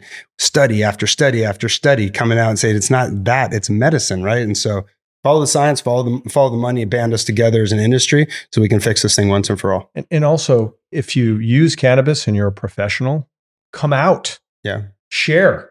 It's, you know, it, too often you just say, oh, it's the Cheech and Chong crowd and it's ha ha ha funny on Fox Business or CNBC. That's ridiculous. Mm-hmm. People in all industries, It's the doctors, use- the lawyers, the judges, yeah, everybody. and yet they're sitting silently watching cannabis persecution, people sitting in prison for the plant that they enjoy. This mic's ready for you, Brittney Griner. Hey, Hundred for real, percent. for real. Well, it's because and it's because that persecution and that stigma carries such weight through the times, right? Generations that even people like my folks, right, uh, would not like come out and say a lot about that. They like, oh, it's I'm for it because they're afraid of what other people are Mhm. going to think, and it's Stigma. like it, Yep. exactly It's a so it's a difference in generations. slowly dying I talked to a, a older fellow from the Super Sativa Seed Club out of Amsterdam, Mm. uh, Corel, and he said my generation has to die off before this legalizes. Yeah. and he's about sixty-five. I mean, that's the biggest. If you want to know if someone uh, is pro or opposed to weed, just ask how old they are. It crosses. It crosses over uh, race, gender, possession. Like if you're if you're over That's sixty the era they grew up in. That's Yeah. what they got. Where they were just hammered with the propaganda. It's not their fault, right? I No, it ain't. We spent fifty billion dollars or whatever now, hammering it in. now everybody. kids are a- less interested in weed than ever. Yeah. in my because it's opinion. not a taboo anymore, they know what it is. Mhm. and they're educated about it. And, and by the way, you just More read- educated. so Mama Sue Taylor is in, she's older than us. Mhm. Um, and she's out there educating because people in Leisure World and some of those, we've had them. Laura Ingraham ripped our team from Fox News, ripped our team and made a joke about us bringing seniors to our dispensary to educate them. And they wanted to be educated. They wanted to get off the pharmaceuticals that sponsor Laura Ingraham's show. So she needs to shut the fuck up. um, and so I would say you're right about the age generally, but we do have some people Well, that's like why she's so special. she's right? amazing because of it. And she's talking about how people tell her, uh, Candace, uh, also amazing. They they get out there and they're trying to help the seniors that want to be helped. They want to get off th- this this nonsense. Yeah, Ma- so Mama Sue is one of our partners. We have a, uh, a brand with her as well. She's a 72 year old African American woman, used to be a principal of a Catholic school, thought drugs were horrible, had a firsthand experience with cannabis, and now became an evangelist. And now she's out there. We have a sleep line and a, and a pain relief line that we do. And it's, you know, kind of like I mentioned that some people need to hear Kyle's voice in this, you know, ending the war on drugs.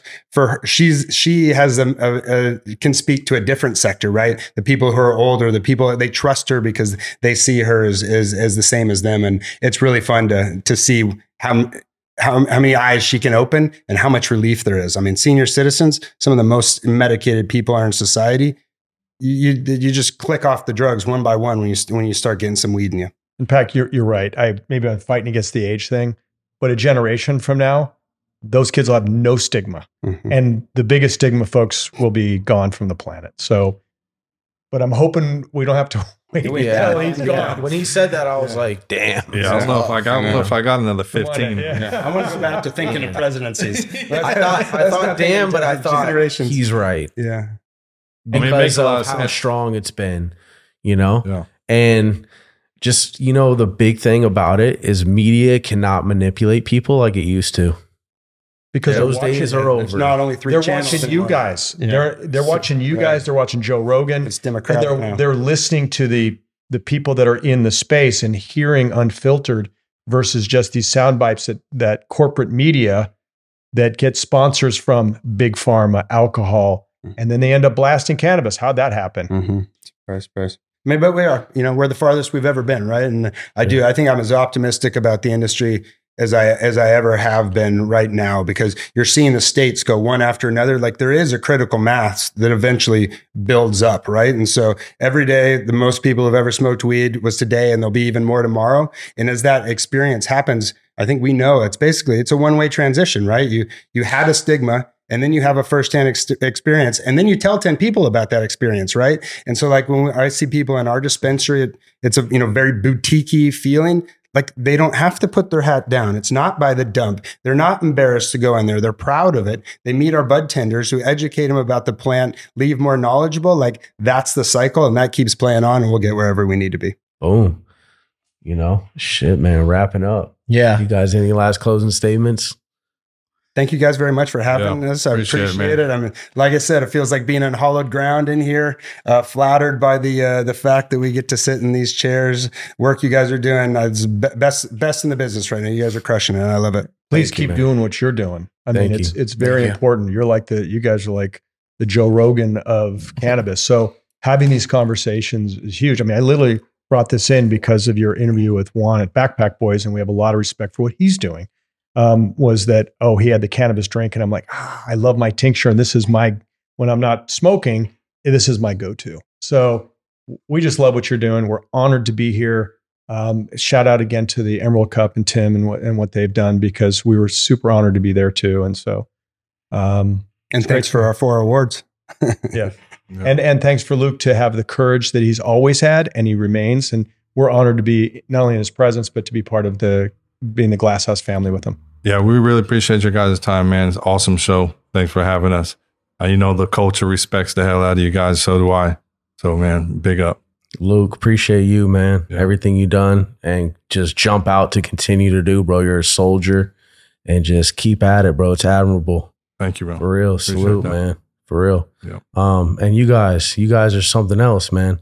You guys are are well-rounded individuals that, you know, I I think anybody having a conversation, it'd be it, you know, there wouldn't be much objection.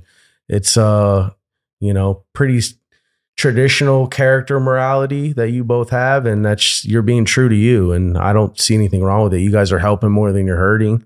And if you're hurting at all, you know, is a pretty objective opinion at this point. So, you know, we've asked some tough questions from the community, brought you guys on, and, you know, you guys agreed before you came on, we could ask you anything.